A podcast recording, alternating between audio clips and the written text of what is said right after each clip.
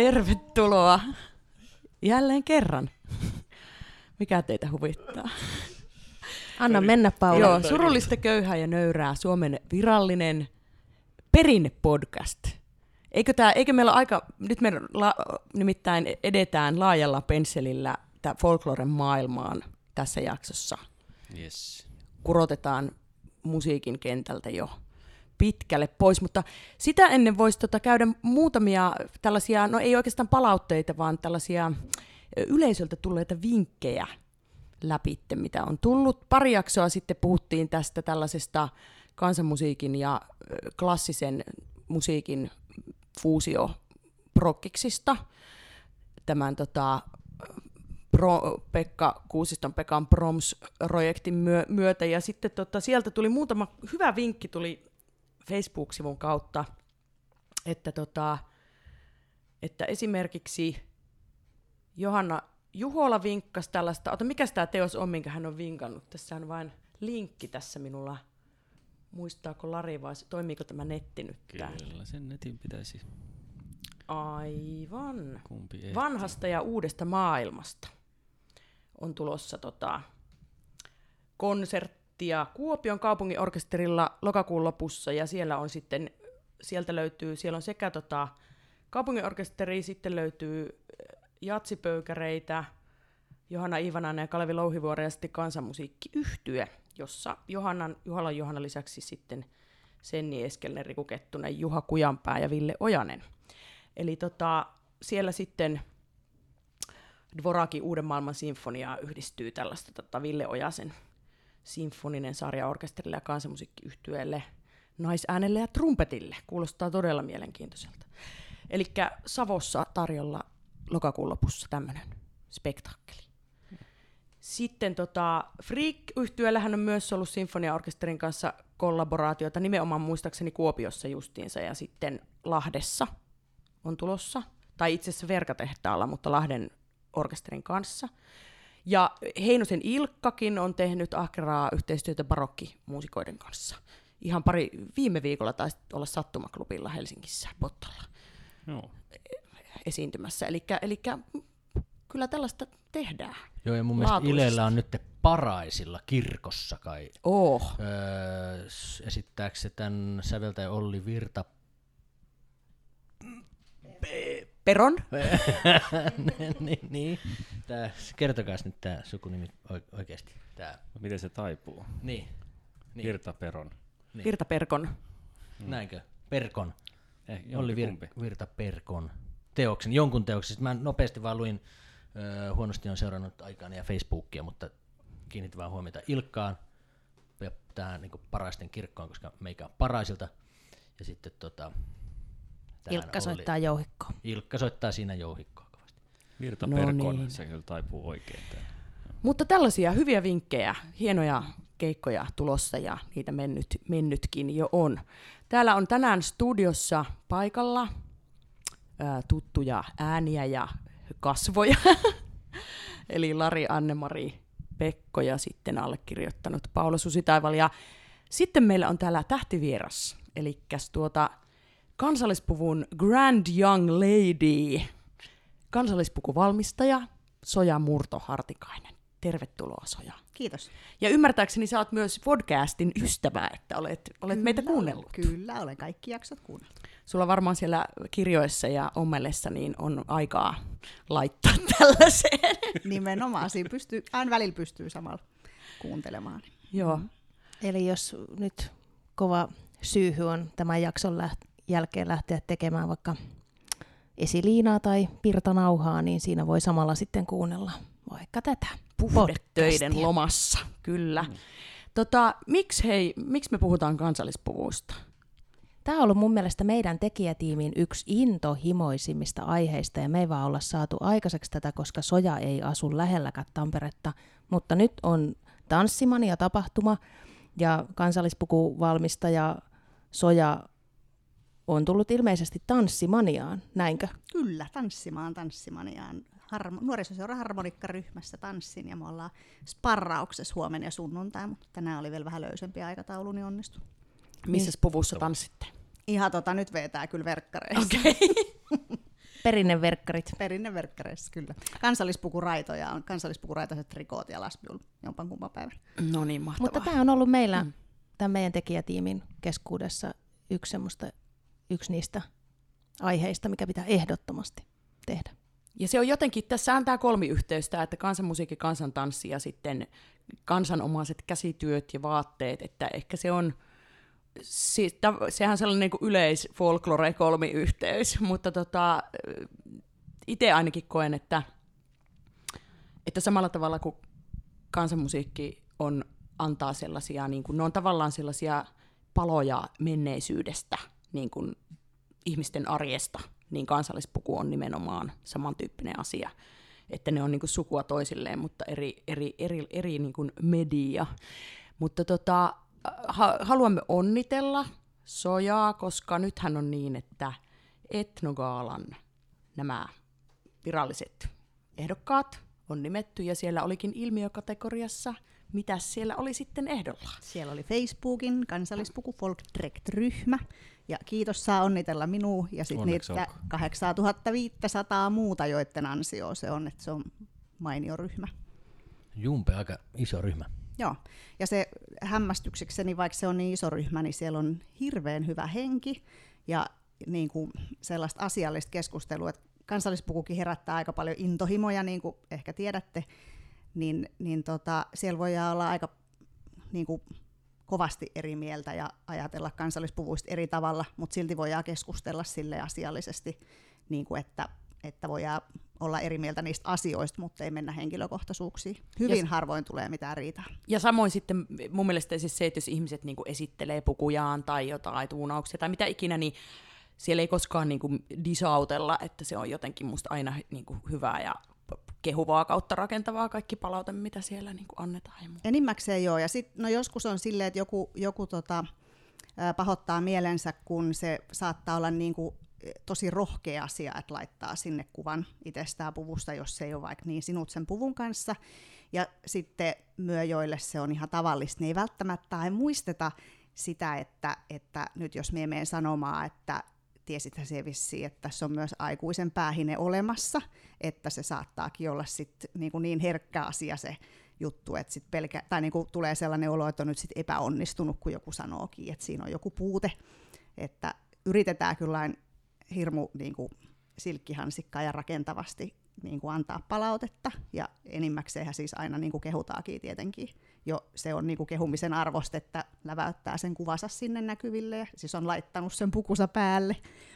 Mutta tota, niin, niin, sitten innoissamme, tuhkeissamme, kun halutaan vali, valistaa ja auttaa kaikkia, niin sitten ehkä joskus vähän unohtuu ne kukertamiset niistä sanomisista. Yksi hauskimmista, mitä on mulle itsellekin tapahtunut, niin on siis tämä, kun pukee, pukee sen tuuterin liivihameen päälle, niin se menee tosi usein väärinpäin. Joo, koska se on tosi kaunis myös silleen niin kuin väärinpäin. Ja mä en aina, ainakaan minä en sitä aina välttämättä huomaa, niin se on semmoinen aika yleinen, Joo. mikä saattaa sitten olla, että siellä sitten sanotaan, että nyt se on väärinpäin. Ja se on, se on tosi tosi paha, niin kuin, sit kun ei oikein tiedä, että onko se niin kuin, laitettu provokaation vuoksi väärinpäin vai onko se niin kuin vahingossa. Ja sitten jos ihminen on laittanut vahingossa sen vaatteen väärinpäin, niin, niin kuin miten se sille sanotaan silleen, että, että laita ihmeellä se toisenkin kerran, että älä säikähä tätä, mutta että ei niin kuin tavallaan nolaa itteensä sitten. Ehkä noista voisi, noista voisi tehdä jotain meemejä. Jotenkin siellä me, tavallaan, jollain tavalla niin kuin, yleisimmät tällaiset, niin, niin se, se, ehkä jos sen karnevalisoisi vähän silleen, niin kuin, että kaikillehan meillä on, meille on joskus tämä käynyt, niin mm. jopa... Mikä, niin. mikä on tuuteri? Tuuteri vai tuutari, miten se meneekään? Tuuterista puhuin minä. Joo, Tuuterin siis puhuin. tota, Tuiteri. Ymmärtääkseni Sen tuutari on tämä paikkakunta Inkerissä ja sitten tällaisen ehkä niin kuin ennen kuin oltiin keksitty kulttuurinen omiminen, niin ollaan kulttuurisesti omittu sieltä tällainen inkeriläinen neidon puku, josta on tehty suomalainen kansallispuku. Ja siitä tuli tuuterin puku. Ja sitten mm. pukuja tarkistetaan vastaamaan esikuvia tarkemmin, niin sitten kun se tarkistettiin, niin se tarkistettu on nimeltään tuutari, eli meillä on kaksi vähän samannäköistä kansallispukua, joista toinen on tuutari ja toinen tuutari, ja se tuuteri on ollut tosi tosi yleinen, koska se on hyvin sellainen värikäs ja koristeellinen. Ja miten se voi laittaa väärin päin? No siinä on siis sellainen liivihame, joka mahtuu molemmin perin. Se on tosi kaunis Eikä myös. ole niin, niin selkeitä tyylin nappilistaa edessä tai mitään sellaista itsestään selvää. Se nousee niin vähän ylemmäs sitten Niin. siellä selkäpuolella, että jos se laittaakin tänne Mm. eteen sen selkäpuolen, niin Niin, totta. eikö se vähän sitten vaan... Joo. Mut se Joo, ja siis kun se on kaunis, niin- kirjailtu molemmin, siis niinku, se, se on olkainhame, niin ne olkaimet on kirjailtu, niin se on siis niinku ihan ymmärrettävää, että se menee väärinpäin. Tästähän saa vähän aasinsiltaa tästä tuutarituutarista, että, että jos ajattelee, siis mulla on sellainen ymmärrys, että sitä sen tyyppistä pukua käytetään siellä vähän niin kuin kansanpuku tyyppisesti. Käytetäänkö siellä Joo, me Inkerissä? on myös sellaisessa ymmärryksessä, Joo. mutta me en ole perehtynyt ihan, valta, anteeksi, ihan valtavasti tota inkeriläisten pukeutumiseen ihan siksi, että mie en niinku, silleen koe, että se on jotenkin tähän minun, kun mietin suomalaisia Niin niin just. kansallispukuja, niin niinku, mie en ole jaksanut siihen kauheasti perehtyä, mutta olen siis niinku nähnyt ja kuullut ja jotenkin tietoinen siitä, että kyllä käytetään. Ja myös se on vähän ongelmallinen tavallaan se asia, että sit meillä on suomalainen kansallispuku, joka on oikeastaan inkeriläinen neidonpuku. Ja sitten siinä on vielä sellainenkin ongelma tähän vielä, että se meidän kansallispuku on nimenomaan neidonpuku, meillä ei ole aikuisen päähinettä siihen. Ja sitten kun me paasataan, että pitää olla kaikilla aikuisten päähine, niin se niin tuo vielä lisää ongelman siihen, siis kummassakaan siinä tarkistetussa eikä tarkistamattomassa ei ole aikuisen päähinettä. Että se on Mut sit- puku, jos pitäisi olla ikäraja. Joo, Niin. niin. siitä tavallaan niin kuin on, mutta sitten kuitenkaan ei, koska aina kansallispukuun pukeutuminen on vähän sellaista teatteria kumminkin. Tota, mutta ö, nyt jos me saan tästä minun ajatuksesta vielä kiinni, että mihin se oli menossa, niin, niin se on kuitenkin siis ihan tosi tosi oleellinen osa suomalaisen kansallispuvun historiaa. Mie en nyt muista milloin se tuuteri on suunniteltu, mutta se on siis niin kuin varmaan sata vuotta Niin, oli, ollut. olisiko se niinku 1800-luvun loppupuolen niitä, oliko se Mie luulen, että se ei ole ihan niin, aikas, niin. aikaisin, mutta niin kuin kuitenkin ihan 1900-luvun alussa Joo. varmaan. Nyt joku teilaa minut, kun en muista tällaista ulkoa. Mutta tota, niin, niin kuin, että se on niin oleellinen osa, kun se on ollut niin suosittu ja se on ollut niin kauan osa suomalaisen kansallispuvun historiaa, että ei sitä tavallaan, ei siihen voi vetää niin kuin henkseleitä yli tällä hetkellä. Niin minun me- mielestä meillä on suomalaisen kansallispuvun historiaan kuuluva tuuterin puku, joka on niin kuin käyttökelpoinen ikään kuin suomalaisena kansallispukuna. Ja sitten on olemassa niin kuin inkeriläisten kansanpuku.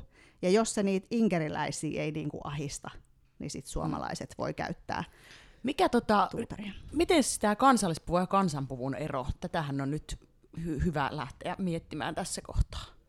Eli mi- mikä, mikä, on se, mikä on kansallispuku ja mikä sitten on kansanpuku? Niin ja oikeastaan nyt kun te tiputitte mut jo niinku tokas lauseessa, että mistä, mistä te, mistä te niinku puhutte, Voisit, voisiko niinku käydä jotenkin tässä ihan nopeasti silleen, että mistä me puhutaan? Mistä me puhutaan? Mistä Okei. me puhutaan silloin, kun me puhutaan kansallispuvuista? Ihan vähän, että, että mitä, se niinku, mitä se tarkoittaa ja milloin ne on tullut ja kuka sanoo mitäkin kansallispuvuksi ja kuka niitä käyttää ja, ja miksi, miksi te olette näin vihkiytyneitä siihen ja miksi mä en oo. Ja et, ikään, kuin, ikään kuin nyt, nyt lähditte niinku tosi silleen hienosta yksityiskohdasta, No mutta niin. vähän ava, avatkaa, että mistä on silleen En kyse. osaa vastata, miksi et ole, mutta tervetuloa Kiitos. joukkoon. Tai Sinne mä- kansallispukuryhmästä voi niinku aloittaa, Joo. niin voi vihkiytyä Hyvä. sitten. Kansallispuvut perustuu 1700- ja 1800-lukujen maalaisväestön juhlavaatteisiin. Silloin elettiin säätyläisyhteiskunnassa. Ja, ja sitten ä, luterilainen kirkko oli asettanut tällaisia, tai niin kuin luterilaisen kirkon vaikutuksesta. Minusta tuntuu taas, että me puhuu jotain läpi päähän, mutta siis oli olemassa ylellisyysasetukset, jotka määritteli, miten paljon mihinkin säätyluokkaa kuuluva voi käyttää vaikkapa silkkiä tai pitsiä tai silleen. Ja se määritteli sitä, että mitä kansa voi, niin kuin, mi- millaisia materiaaleja ne voi käyttää. Tietenkin myös se, että paljon niillä oli rahaa, kun omavaraistaloudessa elettiin enimmäkseen, niin, niin kuin ei ollut sitä ostovaraa kauheasti. Ja, ja tota, ähm, no sitähän me en tiedä, että miten ihmiset on päätynyt käyttämään tyyliin samanlaisia vaatteita, mutta koko aika aina on matkittu niin kuin hienompia juttuja. Ihan samalla tavalla nyt te piraattiadidakset matkii hienoja adidaksia ja silleen, Ni, niin tota, on niin kuin pyritty niillä, niillä materiaaleilla ja välineillä, mitä on käytössä, niin pyritty mahdollisimman samannäköiseen pukeutumiseen kuin mitä ylemmät säätyluokat on voinut käyttää. Ja sitten on ollut käytössä ne, mitä saa omasta lampaasta ja omasta pellavapellosta ja omilla käsillä aikaiseksi.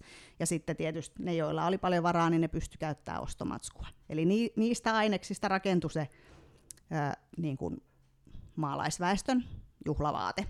Ja niissä on ollut alueellisia eroja, ja kuka tietää miksi, miksi jossain paikassa on laulettu tietynlaisia lauluja, ja silleen, että jostainhan ne vaan on ihmeellisesti tulleet. Ja, ja tota, sitten kun 1800-luvun lopulla kansa alkoi luopua tästä perinteisestä pukuparresta, tai oikeastaan silloin niin kuin 1800-luvun puolivälissä, niin ö, sitten kaikillehan tulee vastaliike, niin se vastaliike oli ehkä kansallisromantiikka, joka tietysti näyttäytyi niin kuin kaikilla aloilla. Ja sitten ylemmät säädyt lähtivät keräämään kansan esineistöä. Ja nämä siis ne kansan juhlapuvut, eli ne maalaisväestön juhlapuvut, joita kansallispuku matkii, niin me puhun niistä esikuvina, koska nämä kaikki termit on niin kuin tosi jotenkin epämääräisiä, mutta esikuvista puhun silloin, kun puhun niistä, niistä tota, vaatteista, joita kansa käytti silloin. Niin, no sitten ylemmät säätyläiset halusivat säilyttää kansan esineistöä ja pukeutumista ja kaikkea, ja samalla tavalla on siis kerätty niitä musiikkeja ja runoja ja mm. niin kuin, tansseja, kaikkea. Siinä ne on rinnalla mennyt kaikki. Ylioppilaat lähetettiin maakuntiin keräämään niitä esineitä. Ja keräsivät myös vaatteita, harrastivat valintaa, niin kuin kaikilla muillakin aloilla on harrastettu valintaa. Ja, ja tota, ne esineet, joita kerättiin, niin muodostaa kansallismuseon ton kansatieteen kokoelman perustan. Ja sitten ö, silloin 1800-luvun loppupuoliskolla, niin nämä ylemmät säätyläiset halus niinku, ö, kannustaa kansaa jatkamaan sen puvun, perinteisen pukunsa käyttöä, kun ne oli siirtymässä yleismuotiin, Leninkin muotiin. Ja siksi ne alkoi sitten niinku luoda tällaisia kansallispukuja, jotka vähän niin kuin kattomallia niistä esikuvista mutta niitä kevennettiin ja helpotettiin ja muodistettiin niin, että, että niissä niin kuin säilyisi jotain, jotain niin kuin sellaista entisaikaista kauneutta ja ikiaikaista ö, ihanuutta, mutta kuitenkin, että niin kuin ihmiset ottaisi ne omakseen paremmin. Ja sitten sillä meiningillä mentiin tota, niin, ö, 70-luvun loppuun saakka. Ketä ne oli, jotka siis rupesivat tekemään sitä asiaa? Minkälaisia ihmisiä? Eikö se ollut sellaista niin kuin, just tästä yliopistoväkeä saatto olla? Ja... Koko, kokoontuvat jonkun kotona ja miettivät, että minkälaisia pukuja nyt. Joo, siis ainakin toi suomalaisen käsityön ystävät on ollut sellainen, joka on ollut ahkeras näitä tekemässä. Sitten mehän siis juhlitaan 5.8. kansallispuvun syntymäpäivää kansallispukujen tuuletuspiknikeillä. Ja se tulee siitä, että 1885 oli Venäjä, silloin 5.8. Venäjän keisaripari oli vierailulla Lappeenrannassa. Ja Suomen naiset lahjoitti keisarinnalle veneen, kahdeksan hankaisen soutuveneen, joka souti paikalle kahdeksan kansallispukuista neitoa, jotka neidot edusti niin kuin eri säätyluokkia ja, ja myös varmaan maakuntia. Ja sitten näiden neitojen puvut edusti eri maakuntia, mutta ne puvut ei ole mitään niin kuin, ne ei ole niin että siinä olisi nyt jonkun meidän nykyisen kansallispuvun malli, vaan siellä oli niin kuin hämäläispuku ja karjalaispuku ja silleen, mutta ei mitään niin kuin yksi yhteen niiden kanssa, mitä meillä nykyisin on. Ja tämä yhdeksäs piti siis perää, ja sitten tämä vene oli koristeltu suomalaisilla käsitöillä ja tietenkin siis tämmöinen, että et me ollaan niinku oma kansa ja meillä on omat jutut, niin sen näyttäminen keisariparille oli se juttu. Tämä souturetki pitäisi toistaa joskus sille historian uudelleen elävöittämisen sitä on ehkä, Saimaa-ilmiö kolme. Sitä on ehkä vähän joskus toisteltu. Joo. Ja tota, sitten äh, tätä keisaripari vastaanottamassa oli satapäinen kansallispukuisten joukko. Ja tämä oli niin iso juttu, että sitä uutisoitiin ympäri Eurooppaa. Eli oikeasti merkittävä juttu, ja ne myös ne puvut mainittiin tässä uutisoinnissa. Ne oli äh, ainakin suurimmassa osaksi just Suomen, suomalaisen Suomen käsityön ystävien, no niin, taas voi ampua mut, jomman kumman tota, niin, äh, tekemiä, ja si, sitä, niinku, se oli ensimmäinen tällainen iso kansallispukujen esiintyminen. Miten siis tuli öö, mieleen semmoinen juttu, kun sanoit, että ei ympäri Eurooppaa, niin kun mä tiedän, että, että nämä tällaiset niin kuin paika, alueelliset puku, alueellinen kansallispukuperinne löytyy tuolta etelänaapurista, Pohjoismaissa on, niin miten, millä, mi, miten laaja ilmiö se niin kuin on ö, niin kuin Euroopassa tavallaan? Että Ruotsin, Norjan, Viron pukuperinne on sillä lailla jo, jo, jo, jollakin tapaa itselle tuttua, mutta onko sitten muualla tuolla keskisessä Euroopassa vastaavaa? Öö, no niin, nyt en ole taas perehtynyt, kun me on vähän tämmöinen niin omien sopukoitten penkoja, niin hirveästi niin kuin just noita naapurimaita kauemmas perehtynyt, mutta kyllä siis onhan tuossa Itä-Euroopassa on aika vahvasti minun mielestä siellä kanssa just niinku tanssijoille, tanssijoihin liittyy, liittyy noi niinku heidän kansallispuvut, mutta mut minä ehkä sanoisin, että ne on niinku tuoreempaa tavaraa kuin mm. mitä me ajatellaan kansallispukuina. Ehkä niinku minä rinnastaisin ne vähän niinku siihen, miten meillä tehdään feresejä ja sarafaaneja, niin niinku sellaiseen tuoreus. Se on niinku aavistuksen tuoreempi asia. Ker- kerropa niille, jotka ei tiedä, että mitä sitten on Feresi ja Sarafaani. No niin, vähän pompattiin taas, mutta niin. kerron. No mutta katsokko aina, ettei unohdu. Joo. Tämä oli siis vielä hassusti nyt muotoiltu, että se on niin. tuoreempi, mutta äh, Sarafaanit ja Feresit, jotka siis minun mielestä on saman asian kaksi eri nimeä, niin on, on tota, äh, karjalaisten ortodoksien kansanvaatteita Laatokan pohjoispuolelta. Ja ne on siis kansanpukuja, koska äh, siis sillä perusteella, että ni, niissä ei niinku, nyt tehdä silleen niitä, että et mie teen nyt tällaisen, joka on, on vaikkapa äh, Suojärveltä 1860-luvulta, ja sitten kaikki ne osat siinä on niinku suojärveläisiä, vaan se tavallaan elää ajassa, vaikka se ei oikeasti todellisesti ole elänyt koko aikaa katkeamatta, koska myös karjalainen kansa luopui siitä omasta pukuparrestaan aika tota, tehokkaasti sattuneista syistä siinä vaiheessa, kun vankileirin kautta tultiin mm. karanteeniin ja niin poispäin, niin se ei ollut ihan ykkösvaihtoehto vaatteeksi. To- toki ne oli luopunut niistä jo aikaisemmin, mutta si- siinä kohtaa loputkin luopu siitä perinteisestä. Sittenhän meillä on tota, nämä, löytyy tota, Suomen rajojen sisällä löytyy, löytyy muita kansoja, joilla on aktiivikäytössä kansanpuku. Joo, minun mielestä siis kansanpuvusta, romaanit joo, niin. kansanpuvusta niin kuin, tosi hyvä esimerkki on saamen puku, koska se, se on niin kuin just, että se on niin kuin heidän ja se elää siinä ajassa ja se on elänyt aika lailla. Siis onhan heilläkin ollut varmasti sellaisia aikoja, jolloin sitä on niin kuin vähemmän käytetty ja sitten taas niin kuin enemmän, mutta se on niin kuin säilynyt heidän omanaan.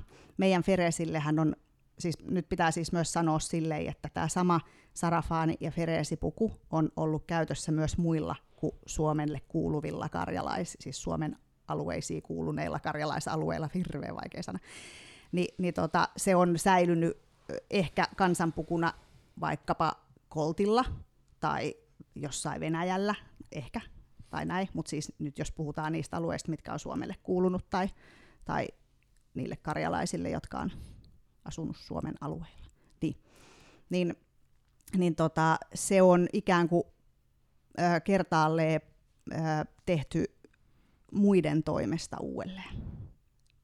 Tavallaan kansallispukumaiseksi. Eli 20-luvulla kansakouluopettajat teki Feresistä sellaisen esiintymispukuversion, jota edelleen hyvin pitkälti näkee. Suosittu tanhu näkee, asuu. Nimenomaan. Yhä. Ja hyvin monet oli sellaisessa niin kuin ajatuksessa pitkään, että myös minä, että se on niin kuin tämmöinen kansallispuvun halpa puuvilla korvike. Ja sille uniformumainen, että siihen kuuluu lappumekko, joka on pikkukukkasta puuvillaa ja pussihihanen valkoinen paita ja valkoinen esiliina. Ja tota, siinä on niin kuin häivähdys siitä, mitä, mitä sarafaanit ja feresit on ollut, mutta se on tosi niin kalpea häivähdys. Onko niissä nyt ero, jos menee Venäjän Karjalan puolelle ja siellä on Feresi tai Sarafaani ja sitten... Ero mihin? Suo, että jos Suomessa esiintyy nyt, vai mistä se mm. tämänhetkinen suomalainen?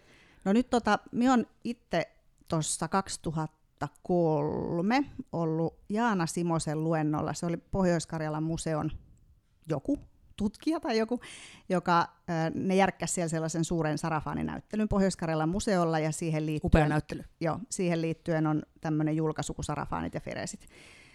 Ja tota, niin, niin, on, niin kuin sitä kautta jotenkin minulle on auennut se maailma, mikä on silleen noloa, koska minulla on sellaiset juuret, minä on minun juuret on ortodoksi juuret Suojärveltä, eli se on niin kuin minun juurien puku, mutta just siitä, että se on katkennut, niin kertoo se, että minä en tiennyt sitä ennen kuin minä menen jonkun tutkijan luennolle kuule, kuuntelemaan sen. Niin, niin sitten kun se niin kuin aukesi, niin sitten minä olen ruvennut sitä penkomaan, ja sitten koska minä katson sitten tämän kansallispuku kiikarin läpi tätä asiaa, niin sitten minä olen ehkä lähestynyt sitä myös aika kansallispukumaisesti ja kaivellut tavallaan niitä niin kuin vanhimpia esikuvia, mitä on saatavilla niistä sarafaaneista ja ruvennut niin kuin toteuttaa niitä, mutta en silleen, että me yrittäisin tehdä ne samalla tavalla, mutta silleen, että me on niin kuin hakenut niitä, niitä tota, kaavoja ja sellaisia fiiliksiä niistä ja yritän toteuttaa niitä sitten moderneista kankaista sen näköisinä. Ja sitten ehkä se ero, mikä näkyy siinä, että miten myös täällä toteutetaan ja miten Venäjällä toteutetaan, niin, niin kuin venäläisten sarafaanit on hirmu kiiltäviä verrattuna meidän. Tästä tuli mieleen semmoinen tota, kuva, jonka on nähnyt nimenomaan erinomaisessa kansallispukuryhmässä Facebookissa. Joku ryhmäläinen ää, nuori naisihminen oli tehnyt, oliko ollut hänen ensimmäinen feresinsä, ja sitten se oli sellainen aivan mieletön. Se oli niinku sellainen prinsessa jostain, jostain niinku venäläisestä kansansadusta, se sen niinku feresi-kokonaisuus. Mä nyt tiedänkin, mistä kuvasta joo. puhut, joo. Ja, tota, ja mulle se oli, vaikka mäkin olen niinku seurannut, on sen fa- Sarafanit Feresit sen näyttelyn käynyt aikanaan katsomassa ja tavallaan vähän sitä seuraillut, niin sit, ni- niissä kuvissa oli yhtäkkiä niinku tajus, että miten niinku huikea juhlavaate se oikeasti voi sitten olla, ja se voi niinku asustaa persoonallisesti ja kaikkea. Olin jotenkin tosi liekeissä siitä. Joo, ja kun tekee kiilasarafaanin silkkiprokadista ja tota, laittaa punaisen paidan ja, ja silkkiesiliina, niin se on aika kaukan siitä pikkukukkasesta puuvillamekosta. Todellakin. Mutta ei, siis, niinku, ei mitään pois siitä pikkukukkasesta mm. puuvillamekosta, koska sarafaanit ja feresit on myös sitä koko sillä repertuaarilla. Muun tuli semmoinen mieleen vähän hyppää aiheesta, mutta tota, nyt kun on tänä vuonna pukeutunut jo kaksi kertaa kansallispukuun. Hyvin toimittu. Mut, niin, jep, mutta tota, mä mietin, kun siis näissä mekoissa on se niin, aika hienoja kankaita, tämmöisiä niin kuin, aika usein niin kuin, tämmöisiä, niin kuin, miten nyt, pystyraitaisia. Niin, pystyraitaisia kankaita ja, ja useita eri variaatioita, mutta onko niin kuin, pöksyissä, miesten pöksyissä ikinä käytetty semmoisia, niin kuin, mä ajattelin, että ne olisi aika vinkeen näköiset ainakin, että niin, että jos miksi ei ole käytetty pöksyssä, onko se, niin se on varmaan vaikeammat tehdä ne housut tai jotain, mutta mun mielestä ne olisi kauhean hienon näköiset semmoiset. Itse miten hyvä kysymys. Sitä tuntee itsensä joskus ihan tosi tyhmäksi, kun tota, niinku, ei, ei ole koskaan tullut ajatelleeksi, että miksei miehillä ole raitapöksyjä. Onkohan miehillä raitapöksyjä? Voiko olla, että on niin kovalla kulutuksella housut, ettei ole tavallaan kannattanut tehdä? En tiedä. Mut en mieti. Niin. No. Juhlapukuja kaikki. Niin, niin, no niin. no joo. Mutta eikö, eikö kan, tossahan niinku vähän pätee just se sellainen, miksi kutsutaan survivor-biakseksi, että, että ne sellaiset arkivaatteet on niinku käytetty, että niitä on ehkä säilynyt museoihin niitä parempia vaatteita siksi, että niitä on pidetty paremmin ehkä. Hmm.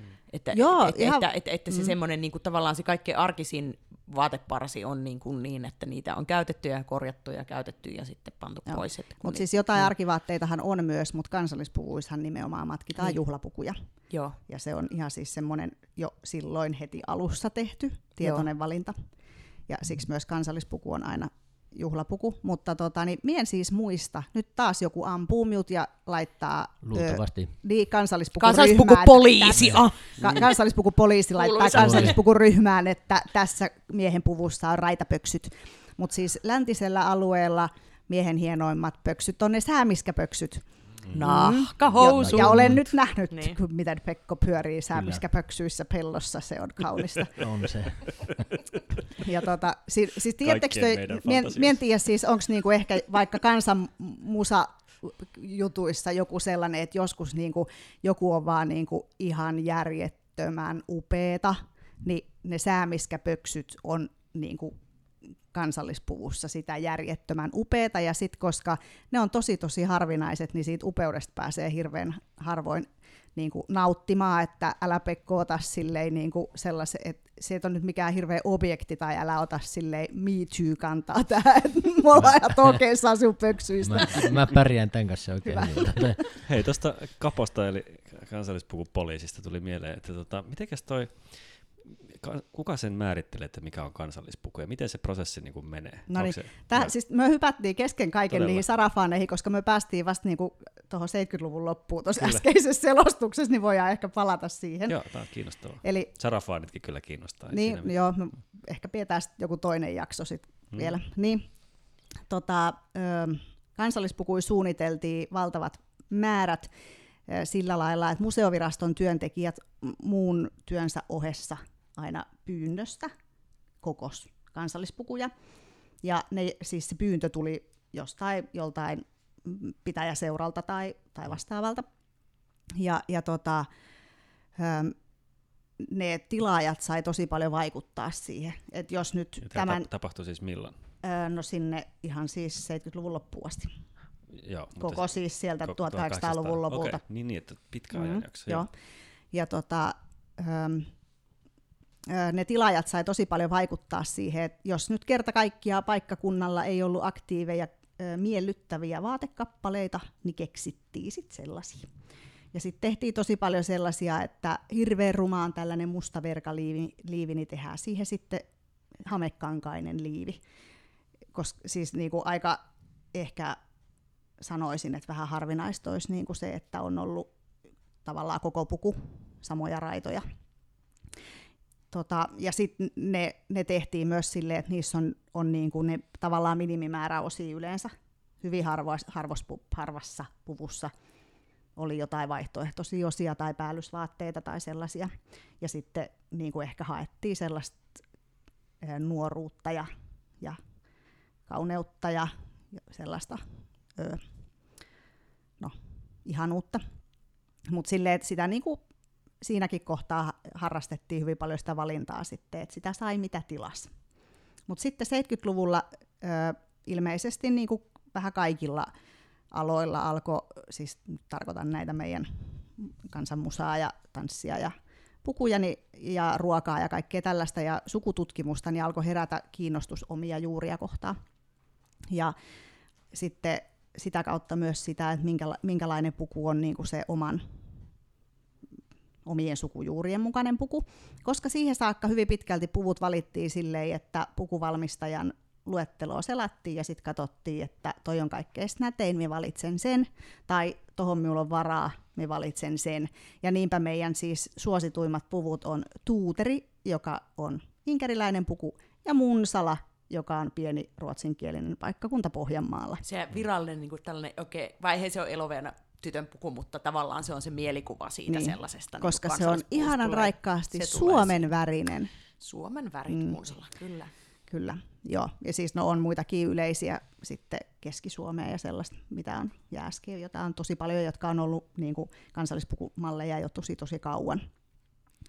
Ja tota, no sitten kuitenkin tuli sellainen, että minkälainen, minkälaisia minun esivanhemmat on käyttänyt ja miten ne on tehty. Ja sit sellainen niin kuin hirveä jano saada sitä tietoa.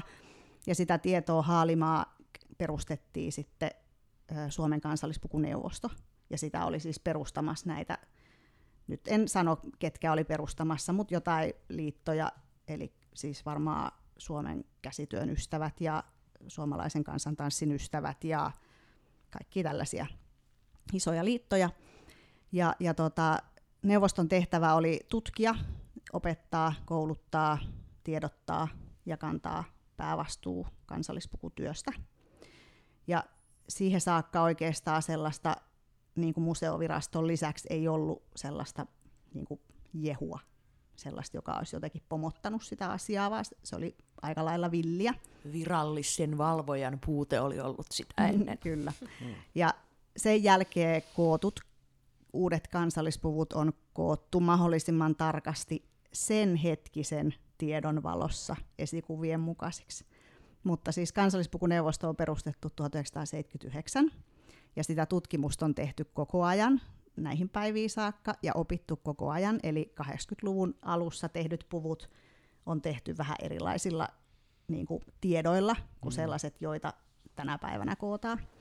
Mutta niitäkin pystyy kyllä, kyllä täydentämään. Ja nyt sitten myös neuvosto rupesi tekemään sellaista työtä, että niitä olemassa olevia kansallispukuja tarkistetaan, jolloin tulee just silleen, että on tuuteri ja tuutari, siis yleensä nimi ei vaihdu, mutta niin kuin, että tulee tarkistettu versio sen tarkistamattoman rinnalle, ja nimenomaan sanon rinnalle, koska tarkoitus ei ole pyyhkiä siis mitään pois tai vetää henkseleitä minkään puvun mm. yli. Kaikki olemassa olevat kansallispuvut on edelleen kansallispukuja. Ja sitten siihen tulee vaan se esikuvien mukaisesti tehty vaihtoehto rinnalle. Miten paljon tulee niin kuin nyt, jos ajattelee niin kuin uusia pukuja, niin, niin Kuinka paljon niitä syntyy? Niin okay. Minä sanon vielä sen, että siis kansallispukuneuvosto, mm. josta tässä puhuin kovasti, niin mm. lakkautettiin vuonna 2010. Uh-huh. Ja sen toim, siis toiminta ei ole lakka, lakannut, vaan neuvosto lakkautettiin. Ja neuvostossa on siis kansallispukukonsultti. Ja nykyinen kansallispukukonsultti on Taina Kangas. Ja nämä toiminnot siirrettiin Jyväskylään Suomen kansallispukukeskukseen, joka toimii Suomen käsityömuseon yhteydessä. Joka on tosi kiva museo. Joka on tosi kiva museo. Ja, ja tota, pukutarkistuksia siis edelleenkin tehdään. Tällä hetkellä tarkistetaan ikaalisten pukua ja myös kootaan uusia pukuja, jos jostain vielä sellainen niin kuin puuttuu. Mutta ne on, kun ne nyt tehdään sitten ö, kohtuullisen isolla ryhmällä, niin, niin tota, ja sille esikuvien mukaisesti mahdollisimman tarkasti, niin ne on pitkiä ja kalliita prosesseja. Kuka ne sitten niinku tavallaan maksaa, että jos joku pitäjä on pukua vailla ja ne on niinku kunnan isät ja äidit ja muut ovat sitä mieltä, että nyt tarvitaan, niin mi- mi- miten siihen prosessiin lähdetään ja paljonko siihen pitää varata rahaa? Joo, EU maksaa aika paljon meidän kansallispuvuista. T- tässä on siis aina tilaajayhteisö, joka voi olla siis joku pitäjäseura tai sit se voi olla oikeastaan niinku ihan mikä vaan, mutta yleensä ne on jotain pitäjäseuroja. Ja, ja tota, se, ensinnäkin kun ne on pitkiä ja vähän rankkoja prosesseja, niin se vaatii siltä tilaajaseuralta sellaista pitkäjänteistä sitoutumista ja aktiivisuutta sen asian suhteen. Ja tota, niin kuin avustusrahoillahan ne yleensä sit enimmäkseen hoidetaan, mutta esimerkiksi näihin liiderahoihin ja EU-rahoihin ja kaikki ilmeisesti kuuluu kuitenkin se, että siinä pitää olla jon- jonkinlainen oma rahoitusosuus, mikä seuran pitää hoitaa. Onko tämä nyt tämä Pirkanmaan rahasto myönsi Akaa-seuralle, jota Hilu Toivonen Alastalo veti joo. tätä hanketta, niin Akaan puvun röijyy. Niin. Joo, joo. Siis Akaan puku on ö, uusi naisen ja miehen puku, niin muistaakseni ne on varmaan 80-luvulla tullut uudet puvut, ja ne on tehty silloin vielä niin kuin sen aikaisesti niin, että niissä ei ole, ei kun miehellä on takki, mutta naiselle ei ole päällysvaatetta. Joo, niin, niin tota, nimenomaan siinä nyt sitten täydennetään sitä sillä mm. röijyllä. Ja, ja siinä Akaa seura lähti hakemaan rahoitusta. Joo, minun Joo. mielestä näin. Ja he saivat. Joo, kyllä. Ja Hilu oli siinä puuhana. Eli se on Joo. tavallaan tällaista perinnetyötä, jota sitten erilaisilla säätiökautta mm. tämmöisillä EU-tyyppisillä rahoituksilla sitten Joo. Mutta se, että kuinka paljon sitä niin. rahaa tarvitaan, mm. niin muistankohan minä nyt oikein, että ä, ikaalisten tarkistus, joka nyt on, hmm, nyt, edellinen taisi olla Saarijärvi, joka tarkistettiin, sitä edellinen oli Johannes, josta tuli ihan uusi puku, niin, niin tota, joku näistä, nyt en ole varma, onko tämä ikaalinen vai joku niistä aikaisemmista, niin minulla on sellainen mielikuva, että 57 000 suurin piirtein on se summa. Ja se muodostuu sellaisista asioista, että meitä tekijöitä on siinä liuta, koska tehdään puku, niin tehdään niin kuin kaksi mallipukua, joista toinen menee talteen sinne kansallispukukeskukseen Jyväskylään, ja se menee sinne siis sitä varten, että meidän museossa olevat esineet hän häviää maailmasta itsekseen. Ja mitä enemmän niitä otetaan esille, niin sen nopeammin ne sieltä häviää. Niin mallipuku tehdään, tehdään sitä varten, että nyt kun myös maailmasta häviää materiaaleja niin kuin silleen, että niin kuin jonkun tuotteen valmistus lopetetaan, niin sitten kun jonkun pukuun käytettävän langan valmistus lopetetaan ja pitää keksiä siihen tilalle uusi, niin me ei tarvitse kaivaa niitä esikuvia uudelleen esille, vaan kaivetaan se mallipuku. Ja myös sitä ö, Jyväskylässä olevaa mallipukua voisit jossain näyttelyissä ja sellaisissa käyttää. Toinen mallipuku tulee sille tilaajayhteisölle ja sitä ne voi käyttää markkinoinnissa ja myös niin kuin mallina ja silleen tai sitten sen puvun myyjälle. Onko sitten niin, että jos sen tietyllä tavalla sen puvun, sen mallin niin kuin omistajuus, että sillä ei ole sellaista niin kuin kaupallista omistajuutta tietyltä. Onko se sitten vähän niin kuin tällaista yhteistä hy- hyvää sit se puku? Ehkä sitten jos sä kaavat haluat ostaa, niin, tai haluat kaavat, niin ne pitää joltain ostaa, mutta... Joo, tämä on nyt niin. silleen ongelmallinen asia, että tota, äm, niissä puvuissa, jotka on tehty silloin ennen neuvostoa, eli nämä tarkistamattomat puvut ja niin kuin sitä, niin, no sitä ennen tehdyt puvut, niin ne on kai aina vaan niin kuin sen oma, omaisuutta, joka sen on niin kuin ottanut tuotantoon sen puvun. vuorelma tai mm, joku nimenomaan. tällainen valmistaja. Niin. Joo. Ja nyt sitten neuvoston aikana niin se koko aika oikeastaan se systeemi, miten se toimii, niin se niin kuin muotoutui ja muuttui, ja ne vähän ehkä naivisti luotti siihen, että nämä innokkaat seurat, jotka on ylipäänsä lähtenyt siihen hankkeeseen, niin sitten huolehtii niistä puvuista. Ja nyt onkin sitten sellainen tilanne, että kun niistä ei ole tehty sellaisia kunnollisia soppareita, niin meillä on kodittomia pukuja, joista ei huolehdi kukaan. Ja tota, se ei ole ihan vaan niin, että kun ohjeet vaan on jossain, niin sit niitä vaan kopioidaan. Esimerkiksi juuri siksi, että ne langat häviää markkinoilta mm. ja pitää keksiä korvaava. Ja se ei niin kuin, ole ihan yksinkertainen asia. Mutta nykyisin niistä puvuista, joita nyt tehdään niin kuin sen jälkeen, kun kansallispuvukeskus on tullut siihen tekemään, niin niistä tehdään tällainen mallin käyttöoikeussopimus, mikä tarkoittaa sitä, että sillä taholla, joka ottaa myyntiinsä sen puvun, niin sillä on pelkästään oikeus myyä niitä ohjeita ja kaavoja siihen. Sitä ei ole tavallaan rajoitettu, että voiko tarvikkeita myyä myös joku muu, mutta periaatteessa, jos nyt vaikkapa kun minulla on kivennavan puku ja jääskemiehen ja jääsken naisen puvut myynnissä, että minä myyn niihin ohjeita ja kaavoja ja tarvikkeita ja voin tehdä valmiita pukuja, niin jos joku muu valmistaja haluaa tehdä vaikkapa jääsken puvun asiakkaalle, niin sen pitää maksaa minulle siitä, että se voi tehdä sen puvun asiakkaalle. Sä oot vähän, niin sellainen vähän kuin tällainen lisensointityyppinen. Joo. joo, joo. ja se myös, se, se ei ole pelkästään niin kuin nyt niin kuin oikeus, että me voin tehdä näin, vaan samalla minä on myös velvollinen pitämään ne ohjeet ja kaavat ajantasalla ja tarvikkeet saatavilla. Voiko po- poliisi tulla ja ottaa sinulta sitten pois sen, jos et Kapo. hoida? Kapo. Voi ottaa, mutta tämä on totani, silleen, kun tämä on ollut aika villiä tähän saakka, niin tästä niin kuin pikkuhiljaa aletaan nyt vasta puhua koko asiasta. Joo.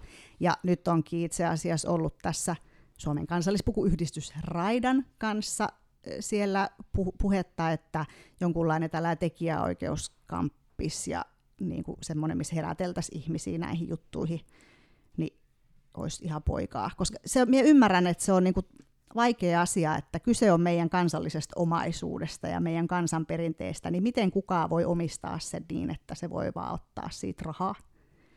Mutta sitten kyse on myös siitä, että jos, jos niin kuin mie esimerkiksi en edes sitä voi tehdä, että me on ainoa, joka voi myyä niitä ohjeita ja kaavoja, niin miksi me tekisin mitään niiden pukujen eteen?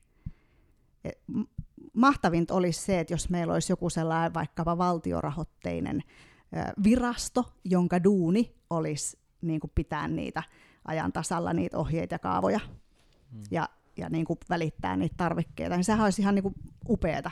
Mutta toistaiseksi meillä ei ole sellaisia, joka tarkoittaa sitä, että sitten osa pukujen myyjistä hoitaa hommansa hyvin ja osa ei hoida ollenkaan.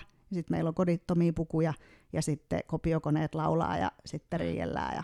Mutta sehän on, se, tavallaan se on sama, jos ajattelee mm. musiikkia, että se on se, joka niinku julkaisee, kirjoittaa nuotin, niin, niin samalla tavallahan niihin niinku kansanomaisiin melodioihin, niin jos sä, jos sä nuotinnat biisejä ja julkaiset sen nuottikirjan, niin silloin niiden nuotinnosten mm. se, että copyright on sulla. Just niin tietyllä tavalla se on sama kuin se ohje, mm. niin kuin se puvun ohje. Mm.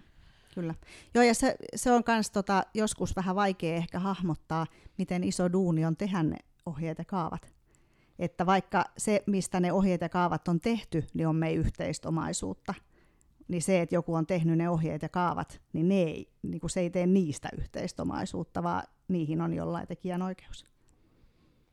Tämä on tosi, tosi kiehtova juttu, tämä niin kuin, tämmöisen fy- fyysisen kansanperinteen niin kuin nämä tekijänoikeudet. Tämä on, te, no tietysti musan ja tanssin ja kaiken suhteen on tietysti ihan, ihan toinenkin juttu. Just luin artikkelia, missä, missä tota, oli haastettu oikeuteen, anteeksi mä hyppäsin ihan toiseen asiaan, haastettu, haastettu oikeuteen tämän, tämän tota, tietokonepelin, tämän Fortnite-pelin, oli ottanut siis tanssikuvioita tunnetuilta julkiksilta, joita ne käyttää niin kuin omissa räppivideoissaan esimerkiksi. Niin nämä, yhtiö oli haastettu oikeuteen, että ei saa ottaa meidän tanssimuoveja sinne.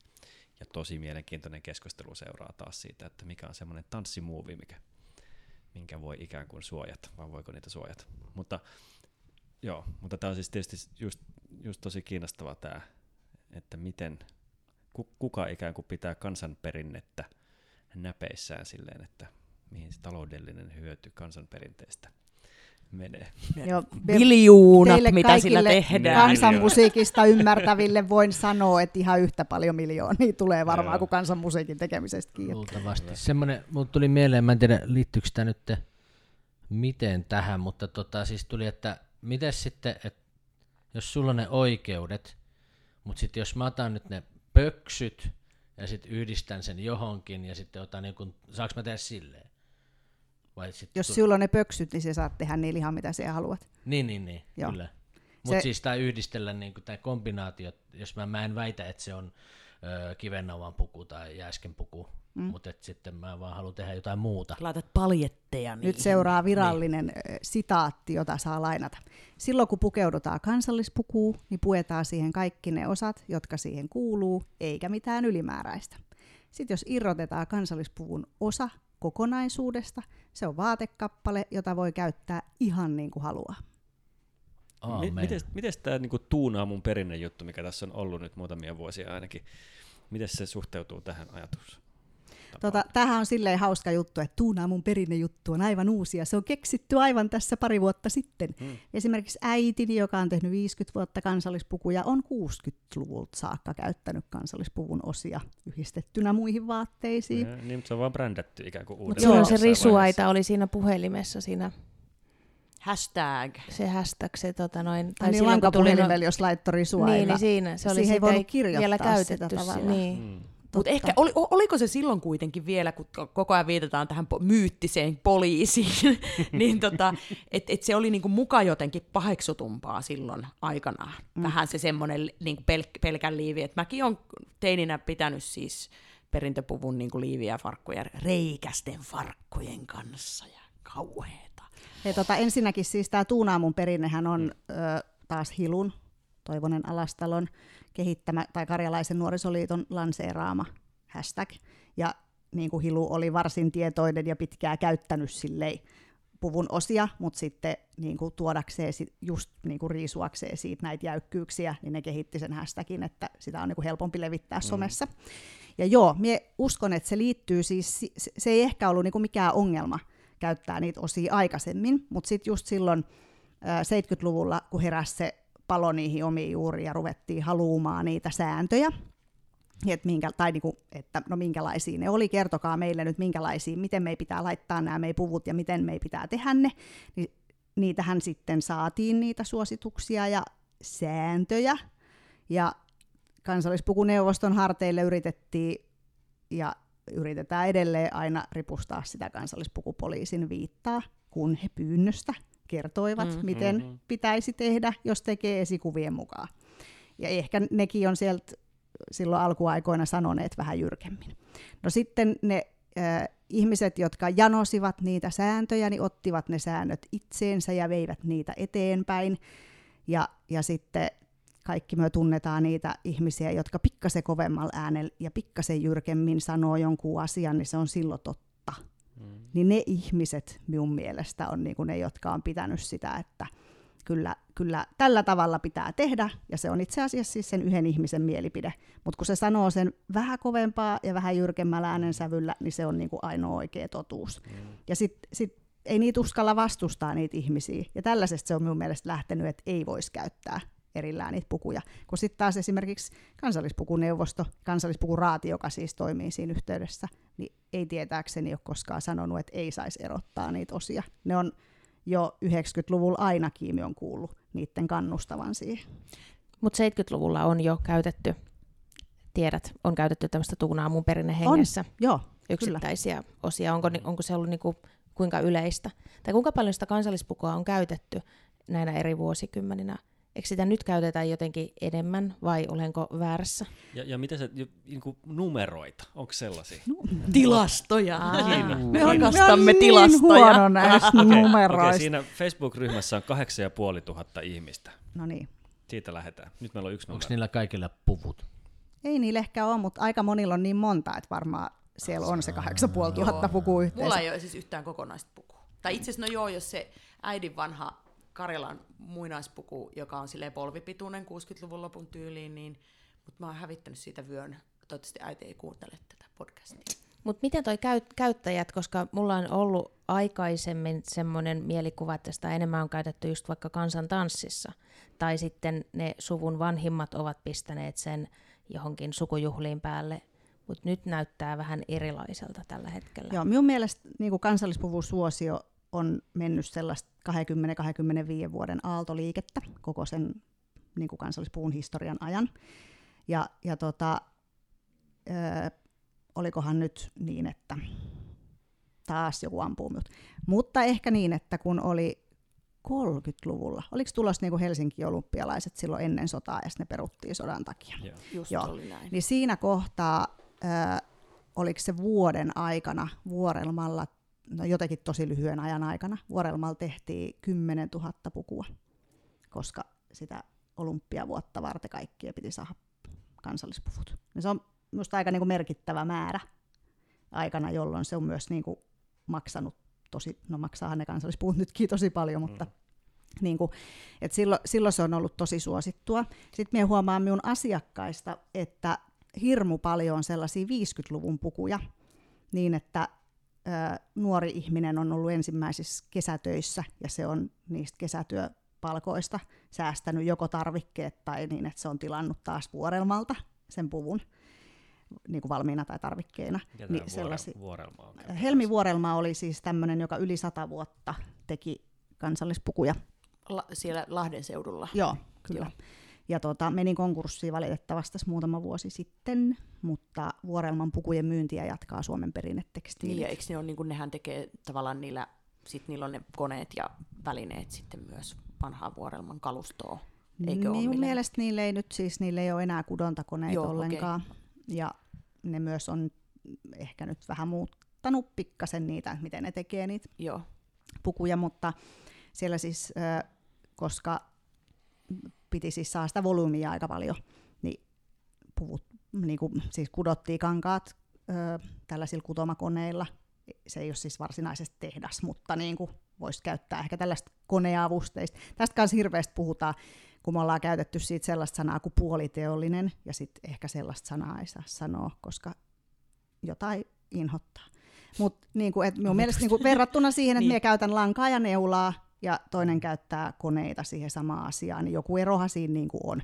Ja minä en halua sanoa sillä puoliteolliselle, että se on mitenkään niin kuin huono asia. No sehän mm-hmm. se pu- hinnassa voi näkyä, että sekin on positiivista mm. mun mielestä, että, että sama pukua voi saada niin kuin tiety, niin kuin vähän niin kuin eri Joo, ja silloin kun ne, ne niin- puvut on suunniteltu, valtaosa niistä puvuista, joita Vuorelmakin möi, niin ei silloin ollut oleellista se, että se tehdään käsin, koska se tuli silloin nimenomaan silloin 80-luvulta alkaen kun ruvettiin kiinnostua siihen, siitä, että miten niin kuin ne esikuvat on tehty. Ei sitä ennen silloin ollut mitään väliä, koska miksi joku olisi niin tyhmä, että se ompelee käsin, jos se voi ommella ompelukoneella. Nyt kun tästä prosessista puhutaan, niin kiinnostun. Kuka täällä, täällä poksahtelee täällä Siellä on jumppasali yläkerrassa. Siellä, se on todella vaarallista jumppaa. Tota, mm, siis se, että kun, jos ajattelee, että sä Soja teet ö, käsin sen puvun alusta loppuun, niin mielenkiinnosta, että mikä, kauanko menee yksi pukukokonaisuus sellainen jo niin valmistuu. Se riippuu tietysti aivan hirveästi siitä puvusta ja kirjonnan määrästä ja kaikesta, mutta et heit, heitä nyt jotain, me rakastamme lukuja ja numeroita. Suhteutettuna siihen, miten useasti minulta tätä kysytään, niin, niin hirveän huonosti me osaan näin vastata tähän. mutta olen siis tehnyt paidan, jossa on rekko, eli tällainen kirjailtu etumus, me näytän tätä täällä, että kaikki podcastin kuuntelijat voi katsoa, että miltä näyttää rekko, niin, niin sellaisen rekon, jonka tekemiseen menee 150 tuntia, ja vielä ei ole niinku yhtään saumaa ommeltu siihen paitaan. Ja sitten on ehkä sellaisia pukuja, jotka tekee nopeammassa ajassa. Ootas, minkäs puvun rekko se on? Se on Puolemajärven. Puolemajärven, joo, mm. se on. Tota, mm, se on ihan niinku mahoton sanoa, että kauan siihen menee, ja sitten myöskään, kun eihän me, me niinku ikinä tee puku alusta loppuun saakka, mm. niinku yhe, siis niinku yhtä soittoa. Me teen sataa projektia siinä yhtä aikaa, eikä minun tavallaan, kyllä me siis niinku tarjoa, koska me teen tätä rahasta, niin me niinku tarjouksia varten kellotan suurin piirtein, että paljon minulla niinku mihinkin menee aikaa, mutta silti on niinku hirveän vaikea sanoa jotain sellaista. Jos nyt on pakko sanoa, niin ehkä, mm, ehkä se 150 tuntia saattaa johonkin pukuun niinku mennä sellaisena, ja sitten jo, joku puku menee, niinku tulee kokonaan alle sadassa tunnissa.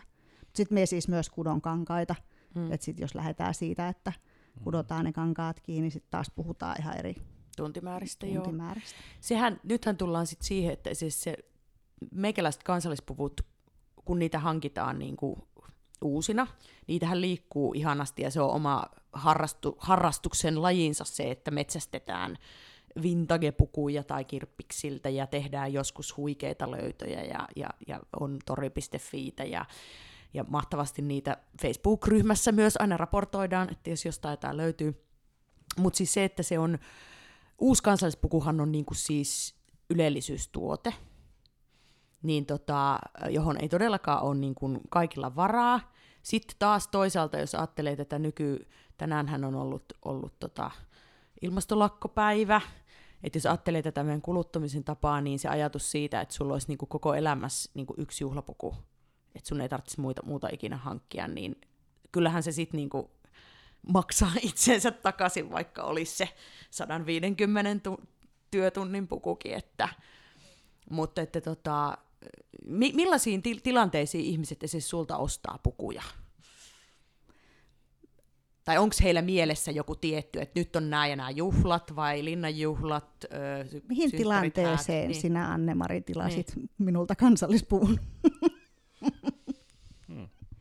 Ja luulen, että aika moni minun asiakas niin kuin, tilaa sen niin, että se voi käyttää sitä missä vaan. Mm. Sitä on käytetty missä vaan. SKRn juhlissa pokkaamassa apurahaa.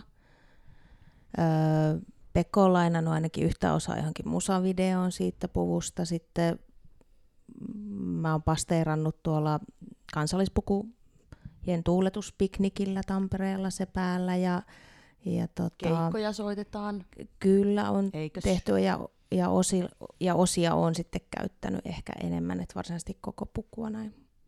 En ehkä aina niin montaa kertaa vielä ihan koko pukua. Koska eikö se ole niin, että kansallispuku tosiaan on niin kuin kaikkien etikettisääntöjen, siis akateemisia niitä juhlia, joissa pitää olla mu- valkoisessa no. tai mustassa joku Paitsi, että siihen sitoja, niin... mä olisin saanut pistää Olisitko siihen mun tarkastustilaisuuteen, tarkast- Ai, tohtorin tutkinnon tarkastustilaisuuteen olisin saanut mennä, koska kansanmusiikin aineryhmällä on omat niin siinä ainakin oli, että kansallispuku, mä en tiedä voiko jos klasari tekee tämän saman klassisen musiikin edustajan, mm. mutta kansanmusiikin edustaja me on, niin kuin, kun me on, me on vaan siis mm. tota, suorittanut toisen asteen koulutuksen, niin me on näistä akateemisista aivan Nämä kuutamolla. miekka- ja seppele-perinteet. Promootiosta en tiedä, mutta ainakin toi tohtorin tarkastustilaisuus, joo. väitöstilaisuus. Siis, joo, me on ollut nimittäin sellaisessa väitöstilaisuudessa, jossa, uh, mikä se ala oli, mutta siis Jyväskylän yliopistosta, voiko olla jotain kansatiedettä tai jotain museoasiaa, joo. jotain tällaista, niin sellaisessa väitöstilaisuudessa on ollut, missä väittelijällä oli kansallispuku ja se oli toivonut myös yleisölle niitä. On, oliko, sitten, oliko joku sellainen hää, kirjoittamaton hääetiketti, että jos Morsiammella on kansallispuku, niin saako silloin laittaa vai ei? No että nämä hääetiketit on kanssa ihan tosi kyllä. Minun mielestä mennään nykyisin häissä silleen, että mitä se Pride sanoo, niin silleen tehdään, että kaikki pysyy tyytyväisinä. Anteeksi, Mites... jos joku on menossa naimisiin just. Niin. Mites tämmöinen, kun Lahdesta tuli mieleen, kun vuosi sitten olin keikalla siellä, sitten sattu, siellä on semmoinen tota, jollain kadulla, en muista, on tämmöinen pilailupuotti nimeltä Pilis. Ja sitten tota, sit siellä on ikkunassa on naamareita ja irtopäitä ja tämmöisiä kaikkea hassua. Ja sitten siellä on tämmöinen kansallispuku. Niin mua nauretti suunnattomasti tämä, mutta minkä, tota, siis naisten kansallispuku, mm. mutta näet sä, että mikä... Se on puulavesi. No niin, onko liittyykö sit siihen jotain tosi huvittavaa, että se on tässä vielä erityisesti? Huumoria, se on tosi hauska Toi on paikka. varmaan joku tommonen niinku 50 asu, minkä voi ostaa, että se on oikeasti tehty jostain teryleenistä. Ja sit... Mie luulen, että toi on kyllä ihan oikein Näytti ihan joka- joo. Joo, Koska miksi, miksi tehdä teryleenistä tollasta, kun niitä saa 50 kirpparilta? Se, Joo. meiltähän puuttuu se semmoinen, niin kuin, meillä ei ole sitä oktoberi. Eikö, eikö norjalaisilla ole bunadista, sitä heikäläisestä kansallispuvusta myös se semmoinen joku markettiversio Joo, olemassa? siis ymmärtääkseni niillä on jossain Niin. niin. niin tyyliin henkkamaukalla tai jossain tällaisessa vastaavassa nimenomaan lapsille Mm. sellaisia niin kuin kansallispuvuhtavia, koska sit, sittenhän ne saa, kaikki tytöt saa rippilahjaksi. Rippilahjaksi, sitten ne on niin kuin Pitäisikö kansallispäivänä tänne tulla semmoinen meille markettiversio? Koska, No, tota, niin. Ei mitään markettiversioita, kun kaikki ostaa minulta niitä kansallispukuraida Et sä ehdit- kankaita et- ja ompelee ai- niistä. Aivan Kyllä. totta, niin, niin, Niin. tot, Niistä saisi ne niin. pöksyt. Se on vähän sellainen tee se itse, tee se itse tota, Noin muuten minulle käy se joo. markettihomma, mutta jos se vie minun bisneksen, niin ei sitten.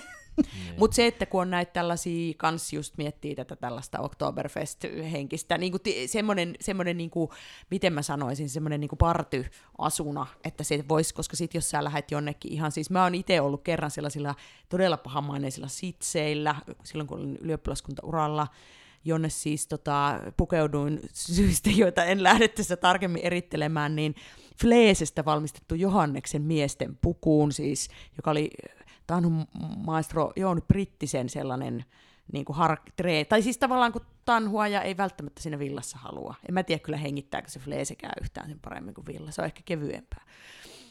Mutta se oli tavallaan semmoinen turvallinen, siinä tilanteessa niin oli turvallista olla siinä fleesepuvussa. Mutta jos se olisi ollut niin kuin joku sellainen niin kuin arvokkaat säämiskäusut, niin se olisi ollut vähän vaarallinen tilanne sitten. Että. Niin. Mua, mua, mua jäi vielä tämä pilailupuote juttu nyt. Et siis, äh, eli sä ajattelit, että toi oli siis virallinen puku, oikea puku, jota saa vuokrata sieltä, eikä esimerkiksi semmoinen niin just, just jotain, niin kuin on näitä Saamen pukuja tai Lapin pukuja, ikään kuin imitoivia. Joo, me on, me on todella häm, hämmentynyt, jos toi on joku imitoiva, koska siis Joo, siinä on flammuhame esimerkiksi, jo, jo, Just. niinku, miksi, miksi se olisi niinku tehty. Niin, eli siis sellaisia ei toisi, siis ole Suomessa oikeasti tämmöisiä niin kuin Ei, mutta meillä on siis juttuja.